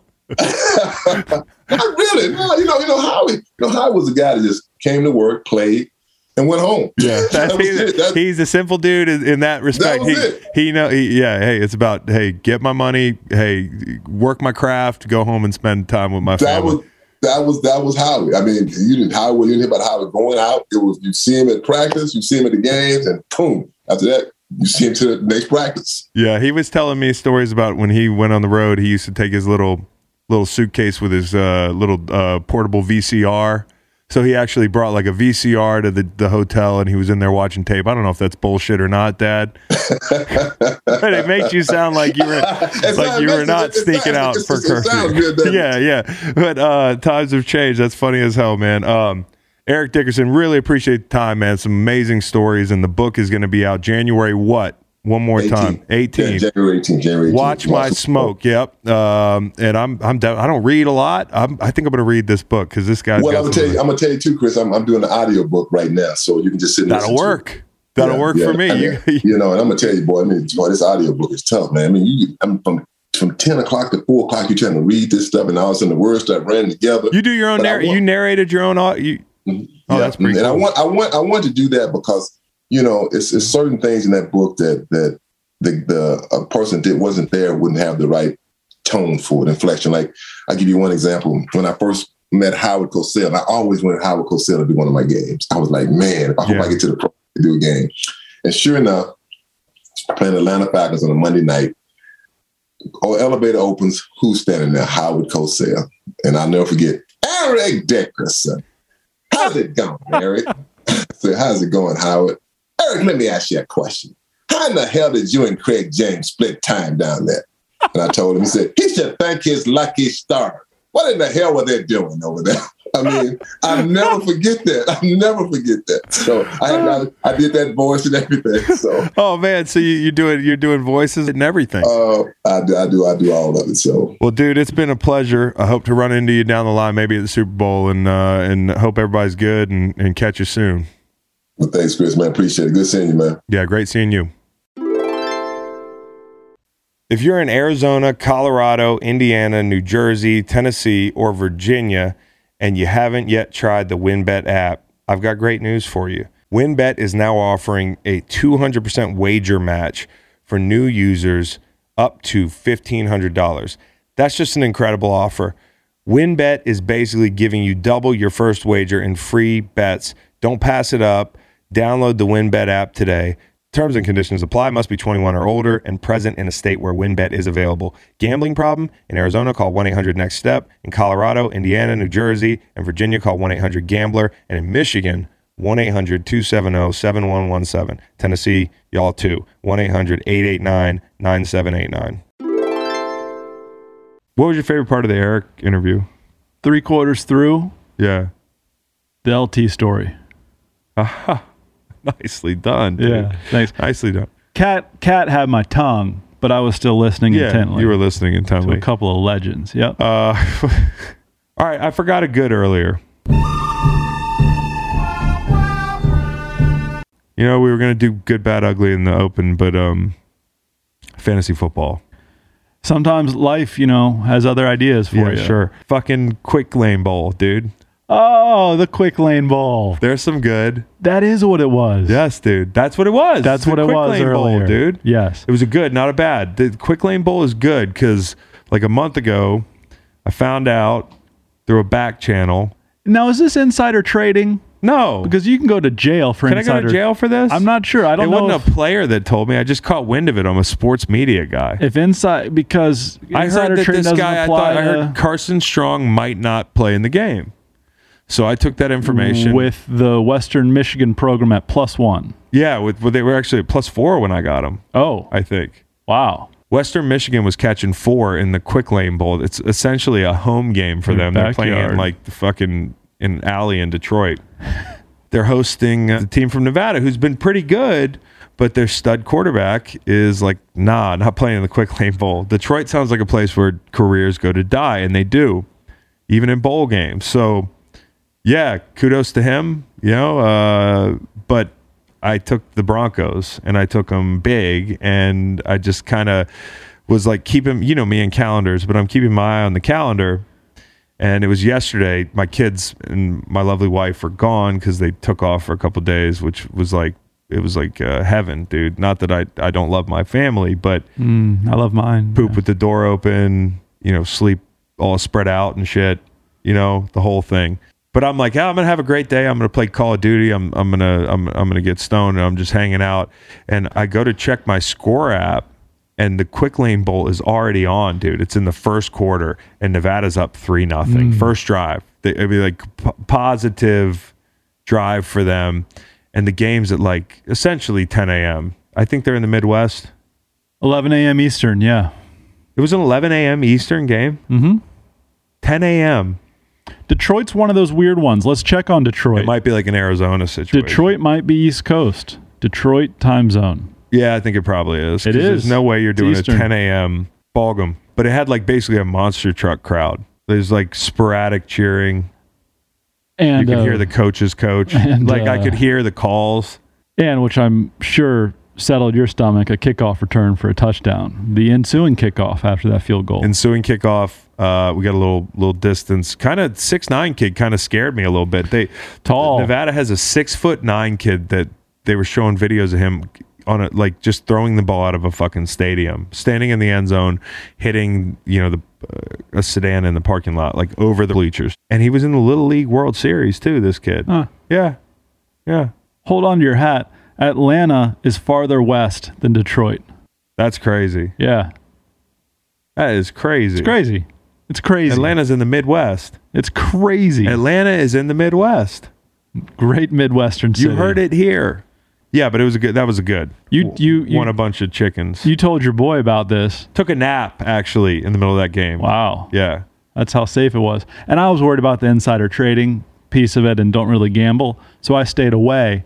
Um, I saw it at... Uh, no, you did not stay away because of the insider trading. You stayed away because you were... Oh, you caught me on a like a really good day. I was ready to throw all of it onto the Western Michigan Broncos, but by the time I got to it, it was minus three, and I thought, yeah, oh, the jig is it's up. Not like, it's not like it came from a player. Like these fucking guys have agents, man. Things percolate. And they ended up winning by what, a, a million? A million? Yeah. Yeah, like thirty-eight to ten or some shit. six nine wow. Kid couldn't get going. That's awesome for you. Congrats. Thank you. Thank you. There's also bad. There's plenty of bad this week. I hope you're not referring to John Lynch because that's that's also pretty good. Yeah, we kind of talked about that. You think that's a good? It's pretty good. You're putting pretty, pretty. Here's what people don't understand. He did not like that tweet on purpose. Okay. Now, this this is an okay, original give thought. Give people the background, though. John Lynch tweets, apparently... hyphen while in Christmas Eve Mass with my family. Which is an incredible, like, capital F qualifier. Family. My family. Hyphen. I accidentally and unknowingly liked a tweet. Never intended to and remain a huge believer See, in Jimmy. See, I believe him, and now we've got a, he's on his phone everyone. At Mass, dude. And the the tweet, the liked tweet was leave Jimmy in Nashville after the loss yeah, to the Titans. It was a meme of some sort. Now, while this was an original thought, I have heard it elsewhere. Disclaimer. I wonder, I wondered if he does like the tweet and then his teenage children have to tell him, you know, the other people can see. Oh, for sure. When you like a tweet. For sure, dude. Dad. I had to call somebody once to tell them that they liked the tweet.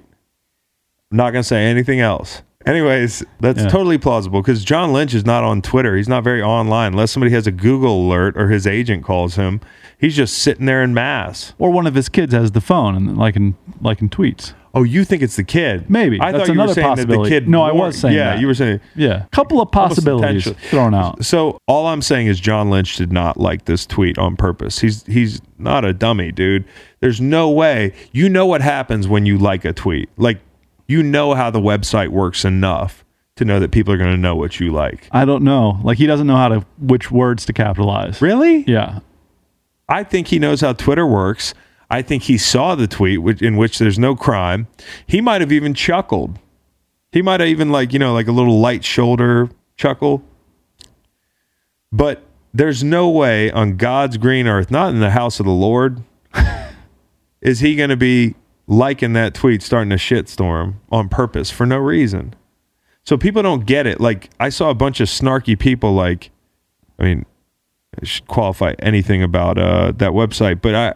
I saw a bunch of people like, yeah, sounds real plausible.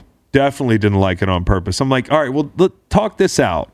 You think John Lynch popped on his phone and was like, I'm going to hit the heart button under that and make the news. You can also accidentally like things. And yes, I which is not a crime. Which user which of the does, thing. It's not an endorsement. I don't know because I've liked things yeah. and then I quickly unlike. Yeah. And I don't know if it then appears that I've liked something. No, I don't know the answer. No, it, it might unless they might have a uh, an alert. Right. Then you can see it. But the whole point is like there's no way he did he did that on purpose. There's no way. I refuse to believe that he doesn't know how Twitter works. Not even a little bit. All right, well, Daniel Jeremiah is not going to be bad. He's going to be good. I hope we have him on again because uh, I feel like I learn something every time. Anyone with a business can tell you that when it comes to hiring these days, you don't have time to play games. You need the right players right now. You need Indeed. You can find somebody like Cowboy Reed. Indeed is a hiring partner that gets you what you really want. A short list of quality candidates as fast as possible because you can do it all. Attract, interview, and hire all at Indeed. Don't struggle on your own to find quality candidates. Indeed can help you hire the right people right now. Indeed partners with you on every step of the hiring process so you can find talent with the skills you need through tools like Indeed Instant Match, assessments, and virtual interviews. With Instant Match, as soon as you sponsor a post, you get a short list of quality candidates whose resumes on Indeed match your job description, and you can even invite them to apply right away. The perfect job candidate is looking for you, but until you use Indeed, you're not doing everything you can to look for them. Get started right now with a seventy-five dollars sponsored job credit to upgrade your job post at Indeed.com slash Greenlight. Get a seventy-five dollars credit at Indeed.com slash Greenlight, Indeed.com slash Greenlight. Offer valid through December thirty-first. Terms and conditions apply. Need to hire? You need Indeed. Now we've got one of my esteemed coworkers from uh, Amazon. Hit us up at hashtag T N F on Prime here on N F L Next. We're on N F L Next with Kay Adams and Andrew Hawkins. And I've got Daniel Jeremiah, who also has a Move the Sticks podcast, which I can properly uh, with Bucky Brooks and, and does the Scouts feed over there. See, I'm I'm rolling through this with Joy nice. Taylor as well. Nice. He does it all. This guy really grinds tape, like to the point where I, I really learn a lot from him on the show. So it's good to have him on. D J, how you doing, man? I'm doing great, dude. Uh, I've got, uh, it's kind of weird. Like bowl games are going on. I used to like love bowl games, like some change five, five, ten years ago, but now it's just like, eh, when are the playoffs? When are the college playoffs start? Exactly. Exactly. You got a favorite in the college playoffs? I mean, I don't, I don't bet against Nick Saban. Like there's like certain rules in life, right? For the most part, don't bet against, uh, you know, Tom Brady, and then don't bet against Nick Saban. So I'll probably stick with that. Will Anderson thinks they're underdogs. Yeah, give me a break. Well, that was like Bryce Young at a Heisman at the Heisman speech saying, "You nobody ever believed in me." I'm like, dude, you're the number two recruit in the country. Yeah, you got an offer at fourteen. High school. Yeah, the, no. Yeah, the Patriots used to do that. Edelman and them towards the end were like, "We're underdogs." We're like, "No, you're not." Um, no. Anyways, uh, hey, real quick, we talked about the Miami game earlier. One no. thing I had written down on my sheet, and I saw you talking about this today, was Marcus Davenport. He played really well last night, and he's a guy that I think could turn the corner and turn it hard here in year four, I think this is for him now. Yeah, he's going to get paid, Chris. You know how that is. Like yeah. He's going to get paid big time. And whether or not the Saints want to lock him up or whether he eventually gets to the market, but I think he's still, you know, twenty-five years old, maybe twenty-four, twenty-five years old. Um, this guy, like when you watch him at U T S A, I, you could watch me like, this guy has no idea what he's doing, but it is so violent and so explosive mm-hmm. that you're like, dude, if that day comes when he figures it out, watch out. And you can like start to see it coming together. Like I'm sure you've been around guys when they were young too, that were like kind of like segmented, like they just hadn't like put everything together to be able to work moves and stay on the move. Like he was just kind of like, he had one plan. And then if that didn't work, it was like, that was it. But the plan was so violent and so explosive. You're like, well, even, even with just that, he'll be disruptive, but man, he's starting to kind of figure some things out. And once that happens, like watch out. Yeah. Like you, you're describing kind of to me, the way I always put it, as a guy who can hit for power. Like, hey, the, the mm-hmm. that one rush, the other nine, he's going to spin in place, or he's going to do some crazy shit that's just not working. But that one rush where he runs the tackle over, I mean, that stuff works. I was going to ask you, uh, you know, you look at college players a fair bit. Uh, do you hold it against a player if he's really polished as a rusher because there's less of a, a, a, you know, a ceiling to gain, so to speak? Like if a guy's got all his moves down, are you like, okay, that's kind of what he's going to be?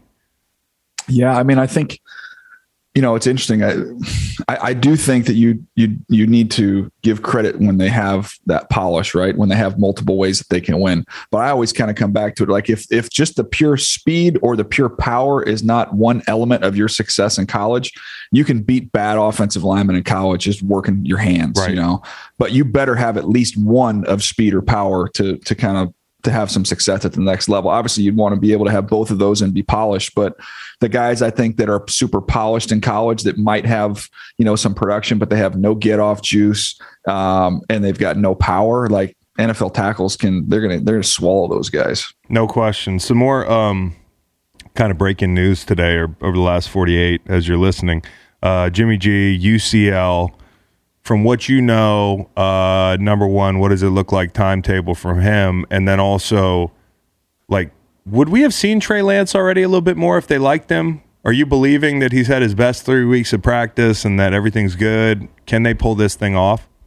Well, I think, I, you know, he didn't play great when he got his opportunity earlier, but then he was hurt. Like, I think he had a toe or something. Like, Trey mm-hmm. Lance had some something wrong with him. He had some type of injury he was battling through. Um, and then we didn't really, you know, we haven't really seen him since. I believe in the kid. Like he's one of those guys where I kind of learned my lesson. I go back to the, uh, you know, kind of the Mahomes and the Josh Allen drafts, right? Of right. guys that have all this physical ability. And then you add they're highly intelligent and they work really hard. You're like, eventually they're going to just figure it out. I mean, that's where I am with Trey Lance. So whether or not we see that this year or whether that's something we see, you know, a year or two from now, like he's eventually going to put the puzzle together because he's just too physically gifted um, and he's too smart and he works too hard. So I'm excited to see him. You know, we We haven't heard, you know, when Mahomes was in, when was in K C sitting behind Alex Smith, like all that stuff was leaking out of there of like, this dude's putting on a show in practice. Like maybe the rest of the world hasn't seen this guy, but just wait, like this is, this kid's going to be unbelievable. We haven't heard that same information, you know, leaking out of San Francisco, but maybe that's just because Kyle, you know, is not, uh, not, not, not letting stuff out of the building. Who knows? You get Wally pipped by, uh, Right. Trey Lance, yeah. But let's say Jimmy G comes back, and I, I think the three of us were on the Niners against the Titans, and yep. they gave out the stat that when Jimmy G throws a pick, it goes downhill fast. It's very, very downhill. Respectfully, is there a quarterback you would trust less in the playoffs than Jimmy G? I mean, Tua's completing every ball. Granted, some it's people three would say yards Carson downfield. Wentz of the team. I mean, Baker's eliminated at this point. But yeah, Jimmy scares me personally. Yeah. I mean, I play with Jimmy. I really like Jimmy, but he scares me. Like sometimes I do not know where the ball is going to go.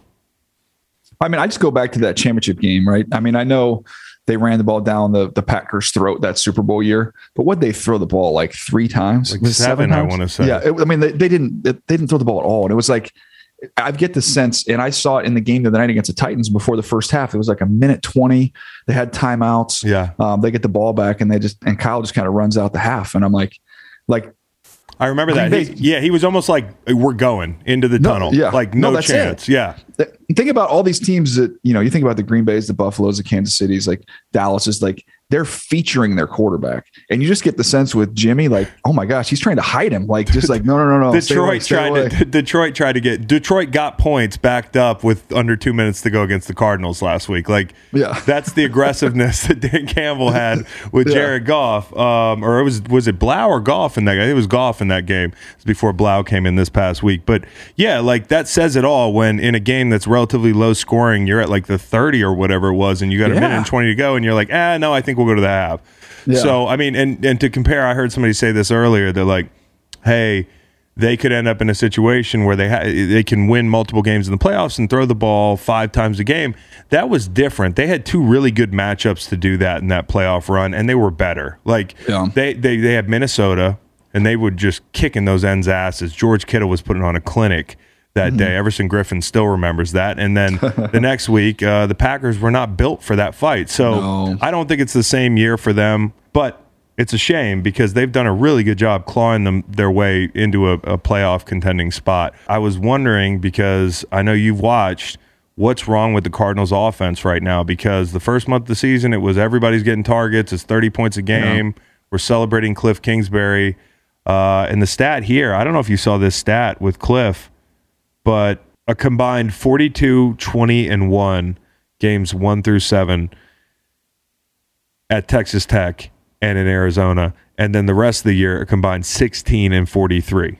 Have they failed to adapt, or is it something fundamentally flawed with their personnel, with their scheme? I think, you know, some of it. I think in college it can be a little bit skewed with those numbers too, because you schedule most teams schedule their cupcakes early and you get your better conference opponents later That's in true. the season. Yeah. So that factors into that. But in the N F L, you know, they were Kyler's first year, they were terrible the whole year. His second year, they completely collapsed at the end of the year. And then this year, they're basically in the middle of a collapse. I think some of that can be attributed to the fact that Kyler's, you know, he's not a big guy. I think that he's had injuries and I think he's had performance. So like, I think, and I think those things are all married together. Like he's not, he hasn't been Been totally healthy. He's missed some games, hasn't been that same guy later in the season. I think his legs are a little bit dead. Um, so he's not quite as dynamic and as explosive as he is, you know, earlier on in the season. And then when you watch the tape, Chris, like these, he's, he's got to get comfortable being, you know, kind of bored and taking layups because they spread you out so far. There's, there's little easy completions baked in there. He gets a little bit big play happy and big play, you know, kind of seeking that instead of just taking the easy stuff that's there and just methodically moving the ball down the field. They've kind of gotten away from that a little bit. And I think it's bit them. You made a great point. We were talking the other day about like, and I don't think about it this way. Like you take for granted that Lamar Jackson or Kyler, these guys that like their speed and athleticism is a real scary tool as a defense, mm-hmm. um, that they're going to be fresh the entire year. Like even if Lamar doesn't get hit like routinely, he has this great ability to not take big shots, which is mm-hmm. incredible, but it wears him down. Like you don't see the same pop. You, you really don't. When you squint and you look at it, um, you know, now, granted, Kyler broke a runoff for like fifty-five yards the other day, but the, the same explosion's not there. And I wonder if people, you know, now that we've totally transitioned to athletic quarterbacks, like that's the way we're, we're the game is moving. But how do we actually, over the course of a seventeen-game season, like kind of spell them? Yeah, no, I, I, and I think it doesn't even just show up when they're running. You talk about him popping a run. You can pop a run here or there, but yep. then you're just, you don't have your legs as a thrower. Yep. Like it, you're just at, more is asked of you than some of these other quarterbacks throughout the whole year. And in a long season, I think it takes its toll. Now you got freaks like, you know, like Cam Newton was, or like Josh Allen is. Like those guys are built for that. Like yeah. they're they're not going to physically, you know, break down or wear down when they're young and in their prime. It's it's a little bit different. But we, we were having that conversation the other day, and I just kind of brought it up. You know, when you see a guy like Huntley go out there and have some success and you can say, okay, man, like this would be an uncomfortable conversation to have with a guy that's won M V P, but you could be like, dude, look, when you're fresh, you're a different player. Like you're just, you're dynamic. And as you continue to get older, um, we still want you to be able to run because that's a huge part of what we do. So maybe we can identify some spots in the schedule like they do, you know, in the N B A or in baseball, and kind of use the load management route and say, hey, Huntley, we can beat the Jacksonville Jaguars. We play yeah, them. We're playing five. the Jets tonight, you know? Yeah, like- we got them. So let's let Huntley get this weekend there. You add that, maybe you can find another game later in the year. Or maybe it's a situation where, hey, you know, we get a seventeen point lead in the first half against a bad team.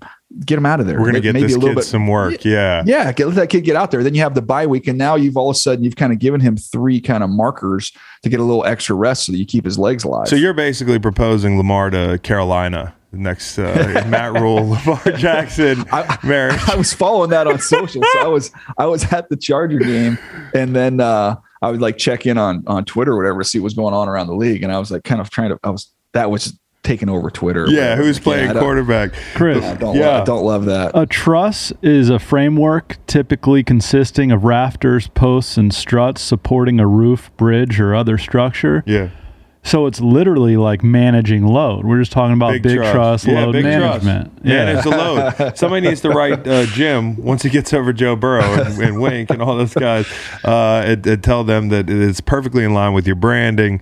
Let's get this guy some some rest. Um, no, I mean, I, I just say with the Cardinals, man, it's frustrating because you're on your rookie deal yeah. with Kyler. Like the window is now. This is a really good football team. I mean, they have some holes. I, it's just the kitchen is going to get hot. It's already hot for Cliff. Like, you have to take advantage of these great generational talents when you're on your first deal. And no so doubt. We'll see. I mean, they could go on a run here, but I, one of the biggest problems I see for them is, I don't know if you noticed this, they don't have a lot of good hot options. Like, I'm watching like third and four, third and three.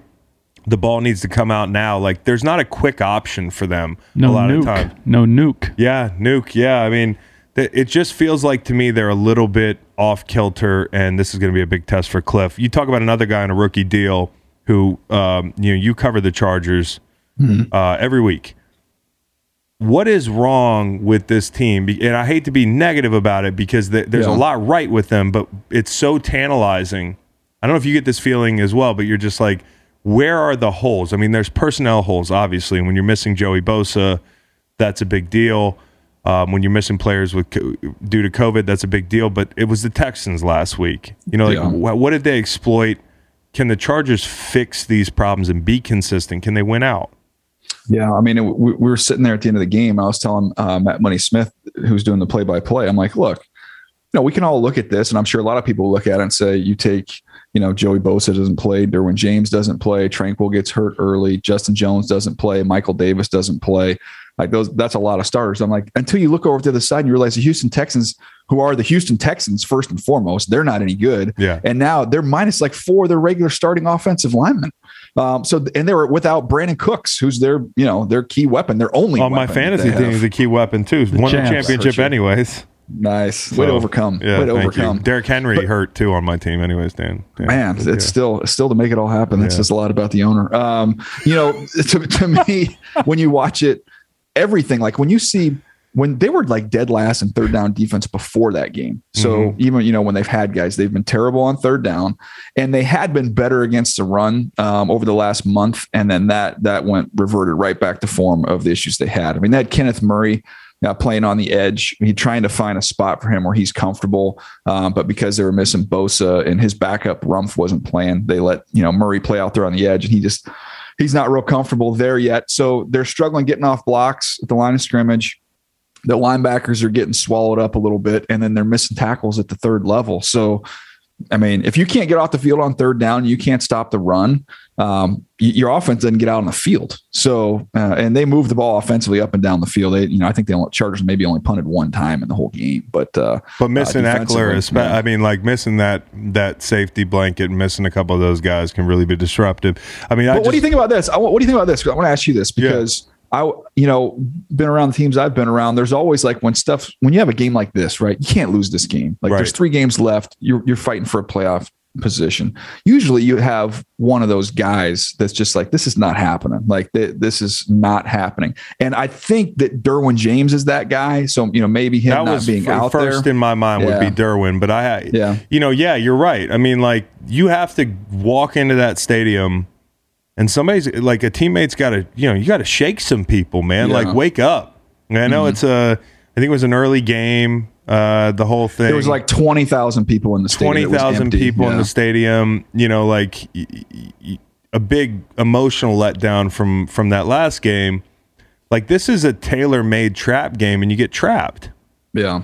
You know, did you it, have guys though, like that you played yeah. with? Was there like like who who would who would do that? Like who were you around that would just like, hey guys, this is this is not happening. Fuck. I mean, when I got old, it was me. But um, you yeah. know, early in my career would be like a.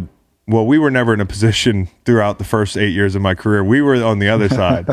So we we were the team that would ambush like Drew Brees when he came into town. Like they were ten and one and then we'd yeah. be, and we were talking about this recently. I mean, there were a few games like that where we were the Lions and somebody else was the Cardinals. But, you know, when I get to New England, obviously it's, it's Brady, it's Devin McCourty, mm-hmm. it's Matt Slater. It's like there's, you see how easily those names roll off the tongue. Yeah, yeah. And there's another sheet of names, like Dante Hightower, one of the best leaders I've ever been around, regardless of age, status, anything. Maybe the best leader I've ever been around on defense. And then, you know, when I got to Philly, it was, yeah, it was me, Fletch, Malcolm. Like, you're mm-hmm. right. There have to be those guys on a team that has championship aspirations that can shake people and say, like, hey, it's fucking Wednesday, but you need to, yeah. your alarm clock needs to be going off right now, dude. Like, Mm-hmm. you know, and so I, I, I look around that roster, and the one thing with Justin Herbert being a young guy, not being incredibly vocal, it seems, which mm-hmm. is not a problem. Yeah. But then you've got to have guys that can kind of get in your shit a little bit. And I don't yeah. know. You know, it's a it's a really good question. Um, I I saw it. I saw it in my time in Baltimore. They had, it was the same thing. There was a bunch of guys between, you know, Ray and Ed Reed and Suggs. Those guys were all like, they, they had dominant personalities. It would not let that happen. Right. But then I went to Cleveland and I was like, there, there's nobody here to fill that spot. Like it's just, it didn't exist. Culture's a weird thing. I mean, in the N F L, like, you know, which teams actually maintain a culture and can like, you know, Baltimore's one, you know who Baltimore is. Mm-hmm. This year and fifteen years ago, like they're they're kind of they have the same mindset, and a lot of that is dependent on winning and, and coaching and that sort of thing. But yeah, I mean, part of the culture you have to have is a couple of veterans that aren't mm-hmm. afraid to, you know, shake it up, speak their mind, get people going. And uh, you know, a team who right now needs to have veteran leadership, and they got plenty of it, is the the Pats. And I wonder, you know, watching that game, we said this after the first game. I said when we when they play later in the year, it's going to be more indicative of what this matchup really looks like. Yeah. And um, that's not a great thing for New England, as you could see. They see each other again. They probably will. I think they might. Um, what do you think happens, and do you think any of these problems are solvable for the Patriots if they see them again? I don't know, man. I, I I just think if they played Buffalo in regular weather, that Buffalo wins that first meeting as well. They're just, a, I think they're a better team, and I think the gap at quarterback, and it's no slight on Mac Jones. He's he's played great. He's a rookie, but the gap between the quarterbacks there is enormous, and I think that that was on display the other day, and I don't see that really changing. You know, provided they don't play in a freaking, you know, typhoon or they'll whatever. They'll dial up some weather up there. Yeah. They'll do a Buffalo Wild Wings thing up there. They really will. I mean, it's just be New England luck to be. Uh, but I mean, yeah, when Josh is on, some of those throws outside the numbers, there's no defense for that. No. How about some of the ones, yeah, where he's outside throwing back inside the hash, and you're like, dude, good luck with that. Not to mention, uh, you know, fourth and one, they can boot him. He can make three guys miss.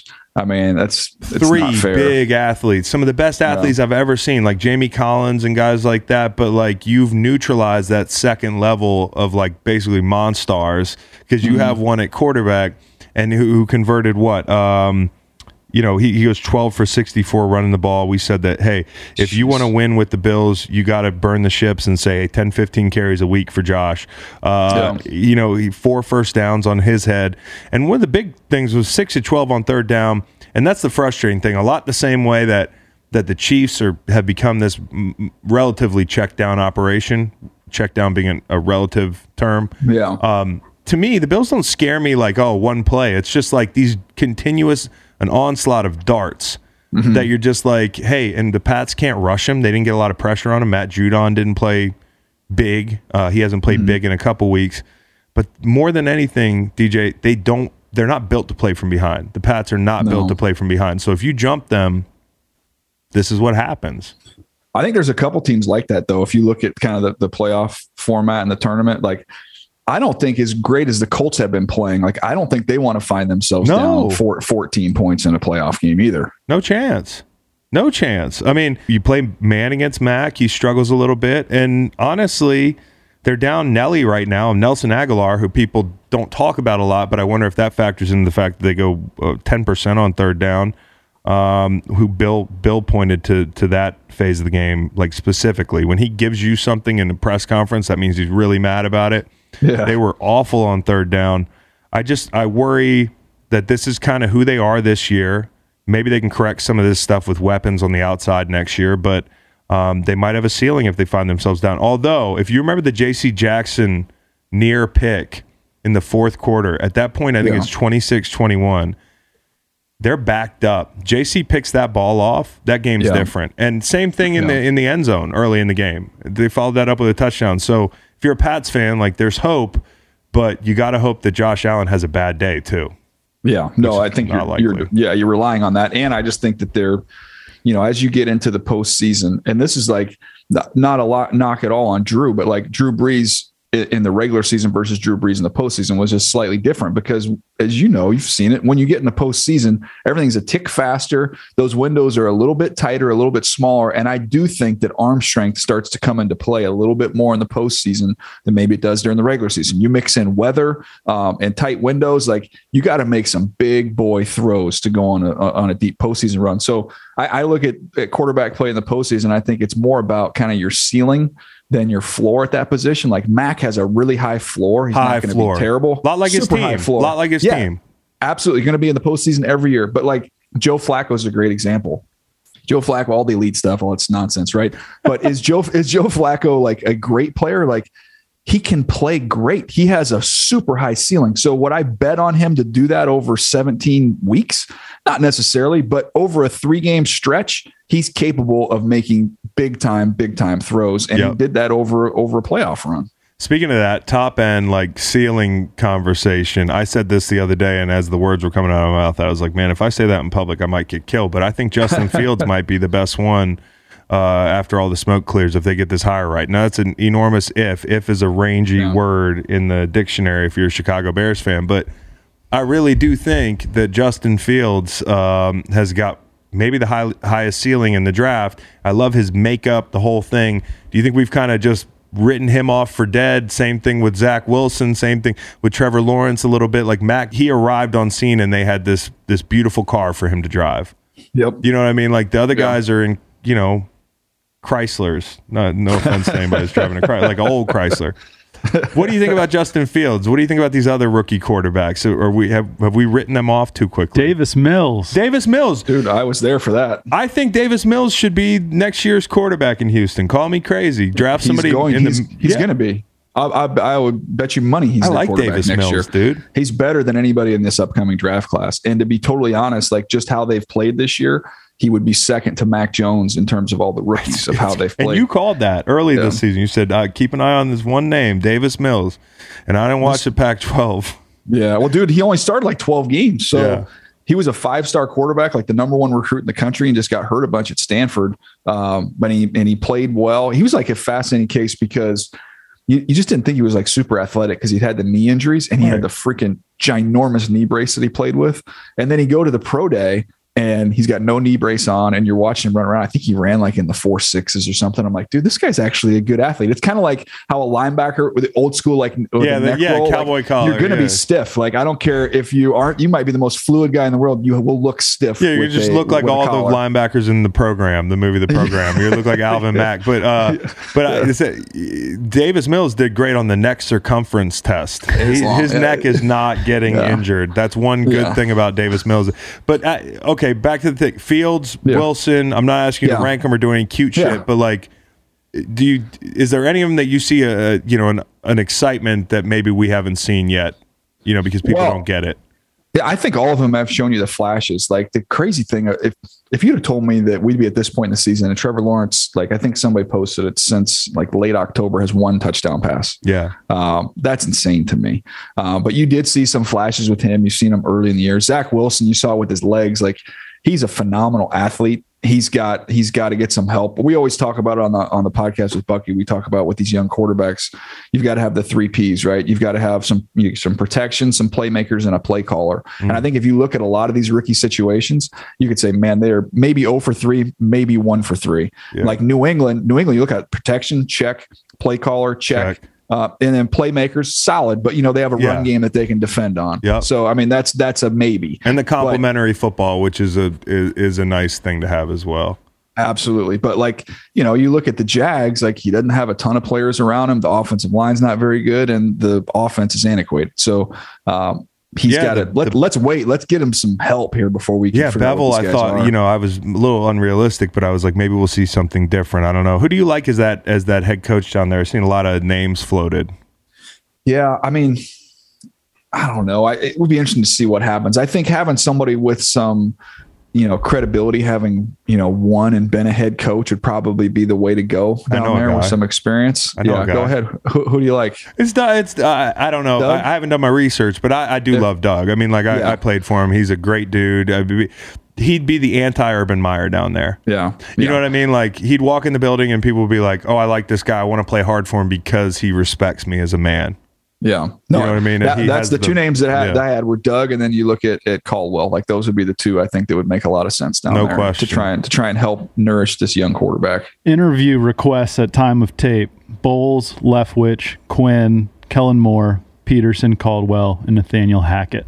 Now I'm excited to see Leftwich at some point as a head coach. I don't know if it's going to be this time around, but all right, give me the worst matchup in the playoffs for the Cowboys. The Cowboys, they beat the Ooh. dog out of the football team, so now they're the Super Bowl favorites again. We, you know, Dak looked not great the last month, but hey, it's all it's all gone now. It's America's team. So um, give me the worst matchup, the biggest speed bump for them. Well, I think I'll get laughed at for saying it, but I think you could appreciate it. Like, do you think they want to see the Philadelphia Eagles for the for the third time?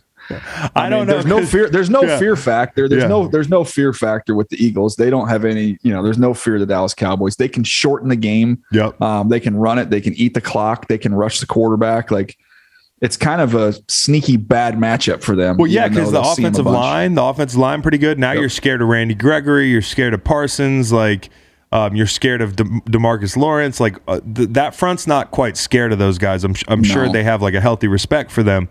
Um, and yeah, you can shorten that game. Uh, but I, I don't think, and I could be wrong, at least since I was in Philly, I don't think uh, we ever beat Zeke. Not once. Interesting. We Interesting. beat them once, even Super Bowl year. We went down there to Dallas and beat the dog out of them. But uh, they had, uh, God, who was it? It was the, the old uh, Washington football team running back, uh, Alfred Morris. Mm-hmm. Oh, yeah, um, yeah, yeah, yeah. Yeah, so, so like... I don't know. That's my big question. Like, if if the Eagles can stop the run against these guys, um, you know, yeah, it could that could be a scrappy football game.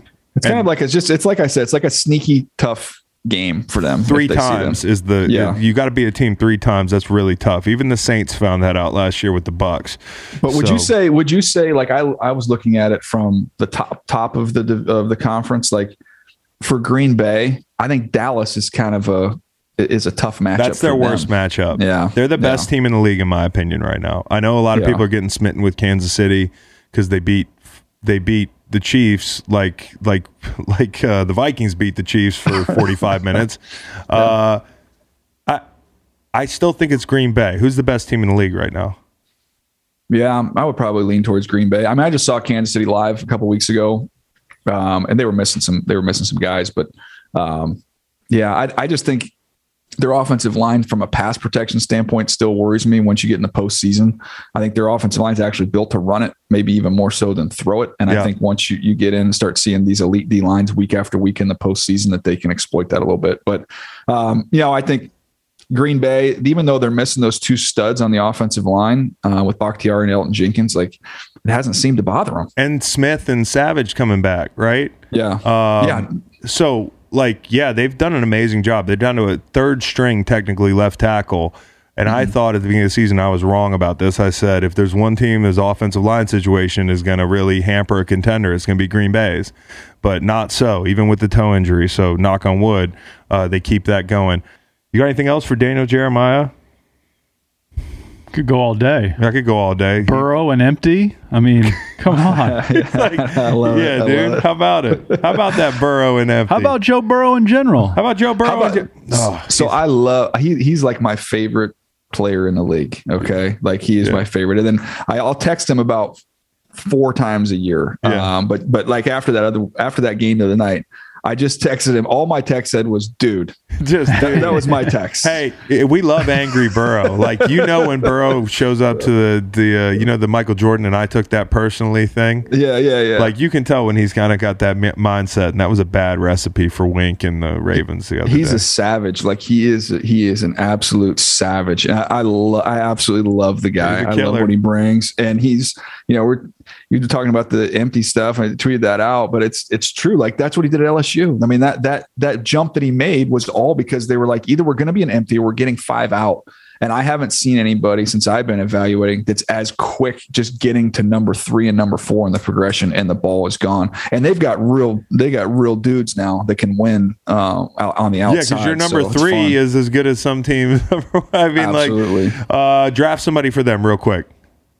Oh, for uh, for Cincinnati, they, yeah, they they pa- they bypassed the the O line thing so far. Knock on wood, it's yeah. been good. Um, they're probably going there early next year. Is there are there yeah. good tackles to look at next year?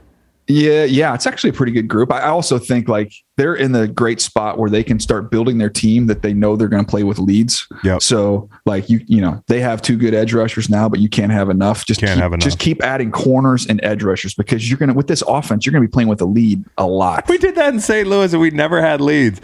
They were like, all right, let's just let's get another corner, another edge rusher. This would be good. Down ten points in the third. Um, Hey, Daniel, lastly. Yeah, lastly. That uh, that quarterback from Virginia, he should uh, probably return for his final I season would agree. with the with a fifth round grade now and come do the Kenny Pickett thing and come back as a first rounder next year. Yeah. Yeah, I mean, I think they. I, we got to get the we got to get uh, Virginia active in the portal. We're gonna have to do a little bit of work Let's in the portal. By the way, I just saw you lost the offensive lineman to S C. Is he any good? Bobby Haskins? He's pretty good. Yeah, he's good. Yeah. Lost one to Michigan, one to S M U. We're very active in the portal. It's just, just the other way. The other way. Heading out. We like doing that.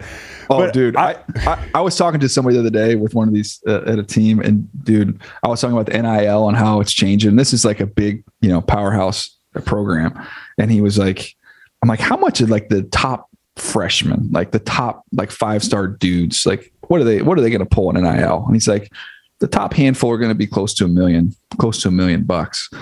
And then uh, and then we start talking about some guys that were leaving and came out early that maybe shouldn't have come out. And he's like, yeah, like they used to joke, and it was, you know, tongue in cheek, like these dudes are gonna take a pay cut to go to the N F L. They're legitimately gonna be guys that take pay cuts to go to the league. No like, question. That's gonna happen. No question. And they're also gonna find out what taxes uh mean because that's a motherfucker as well.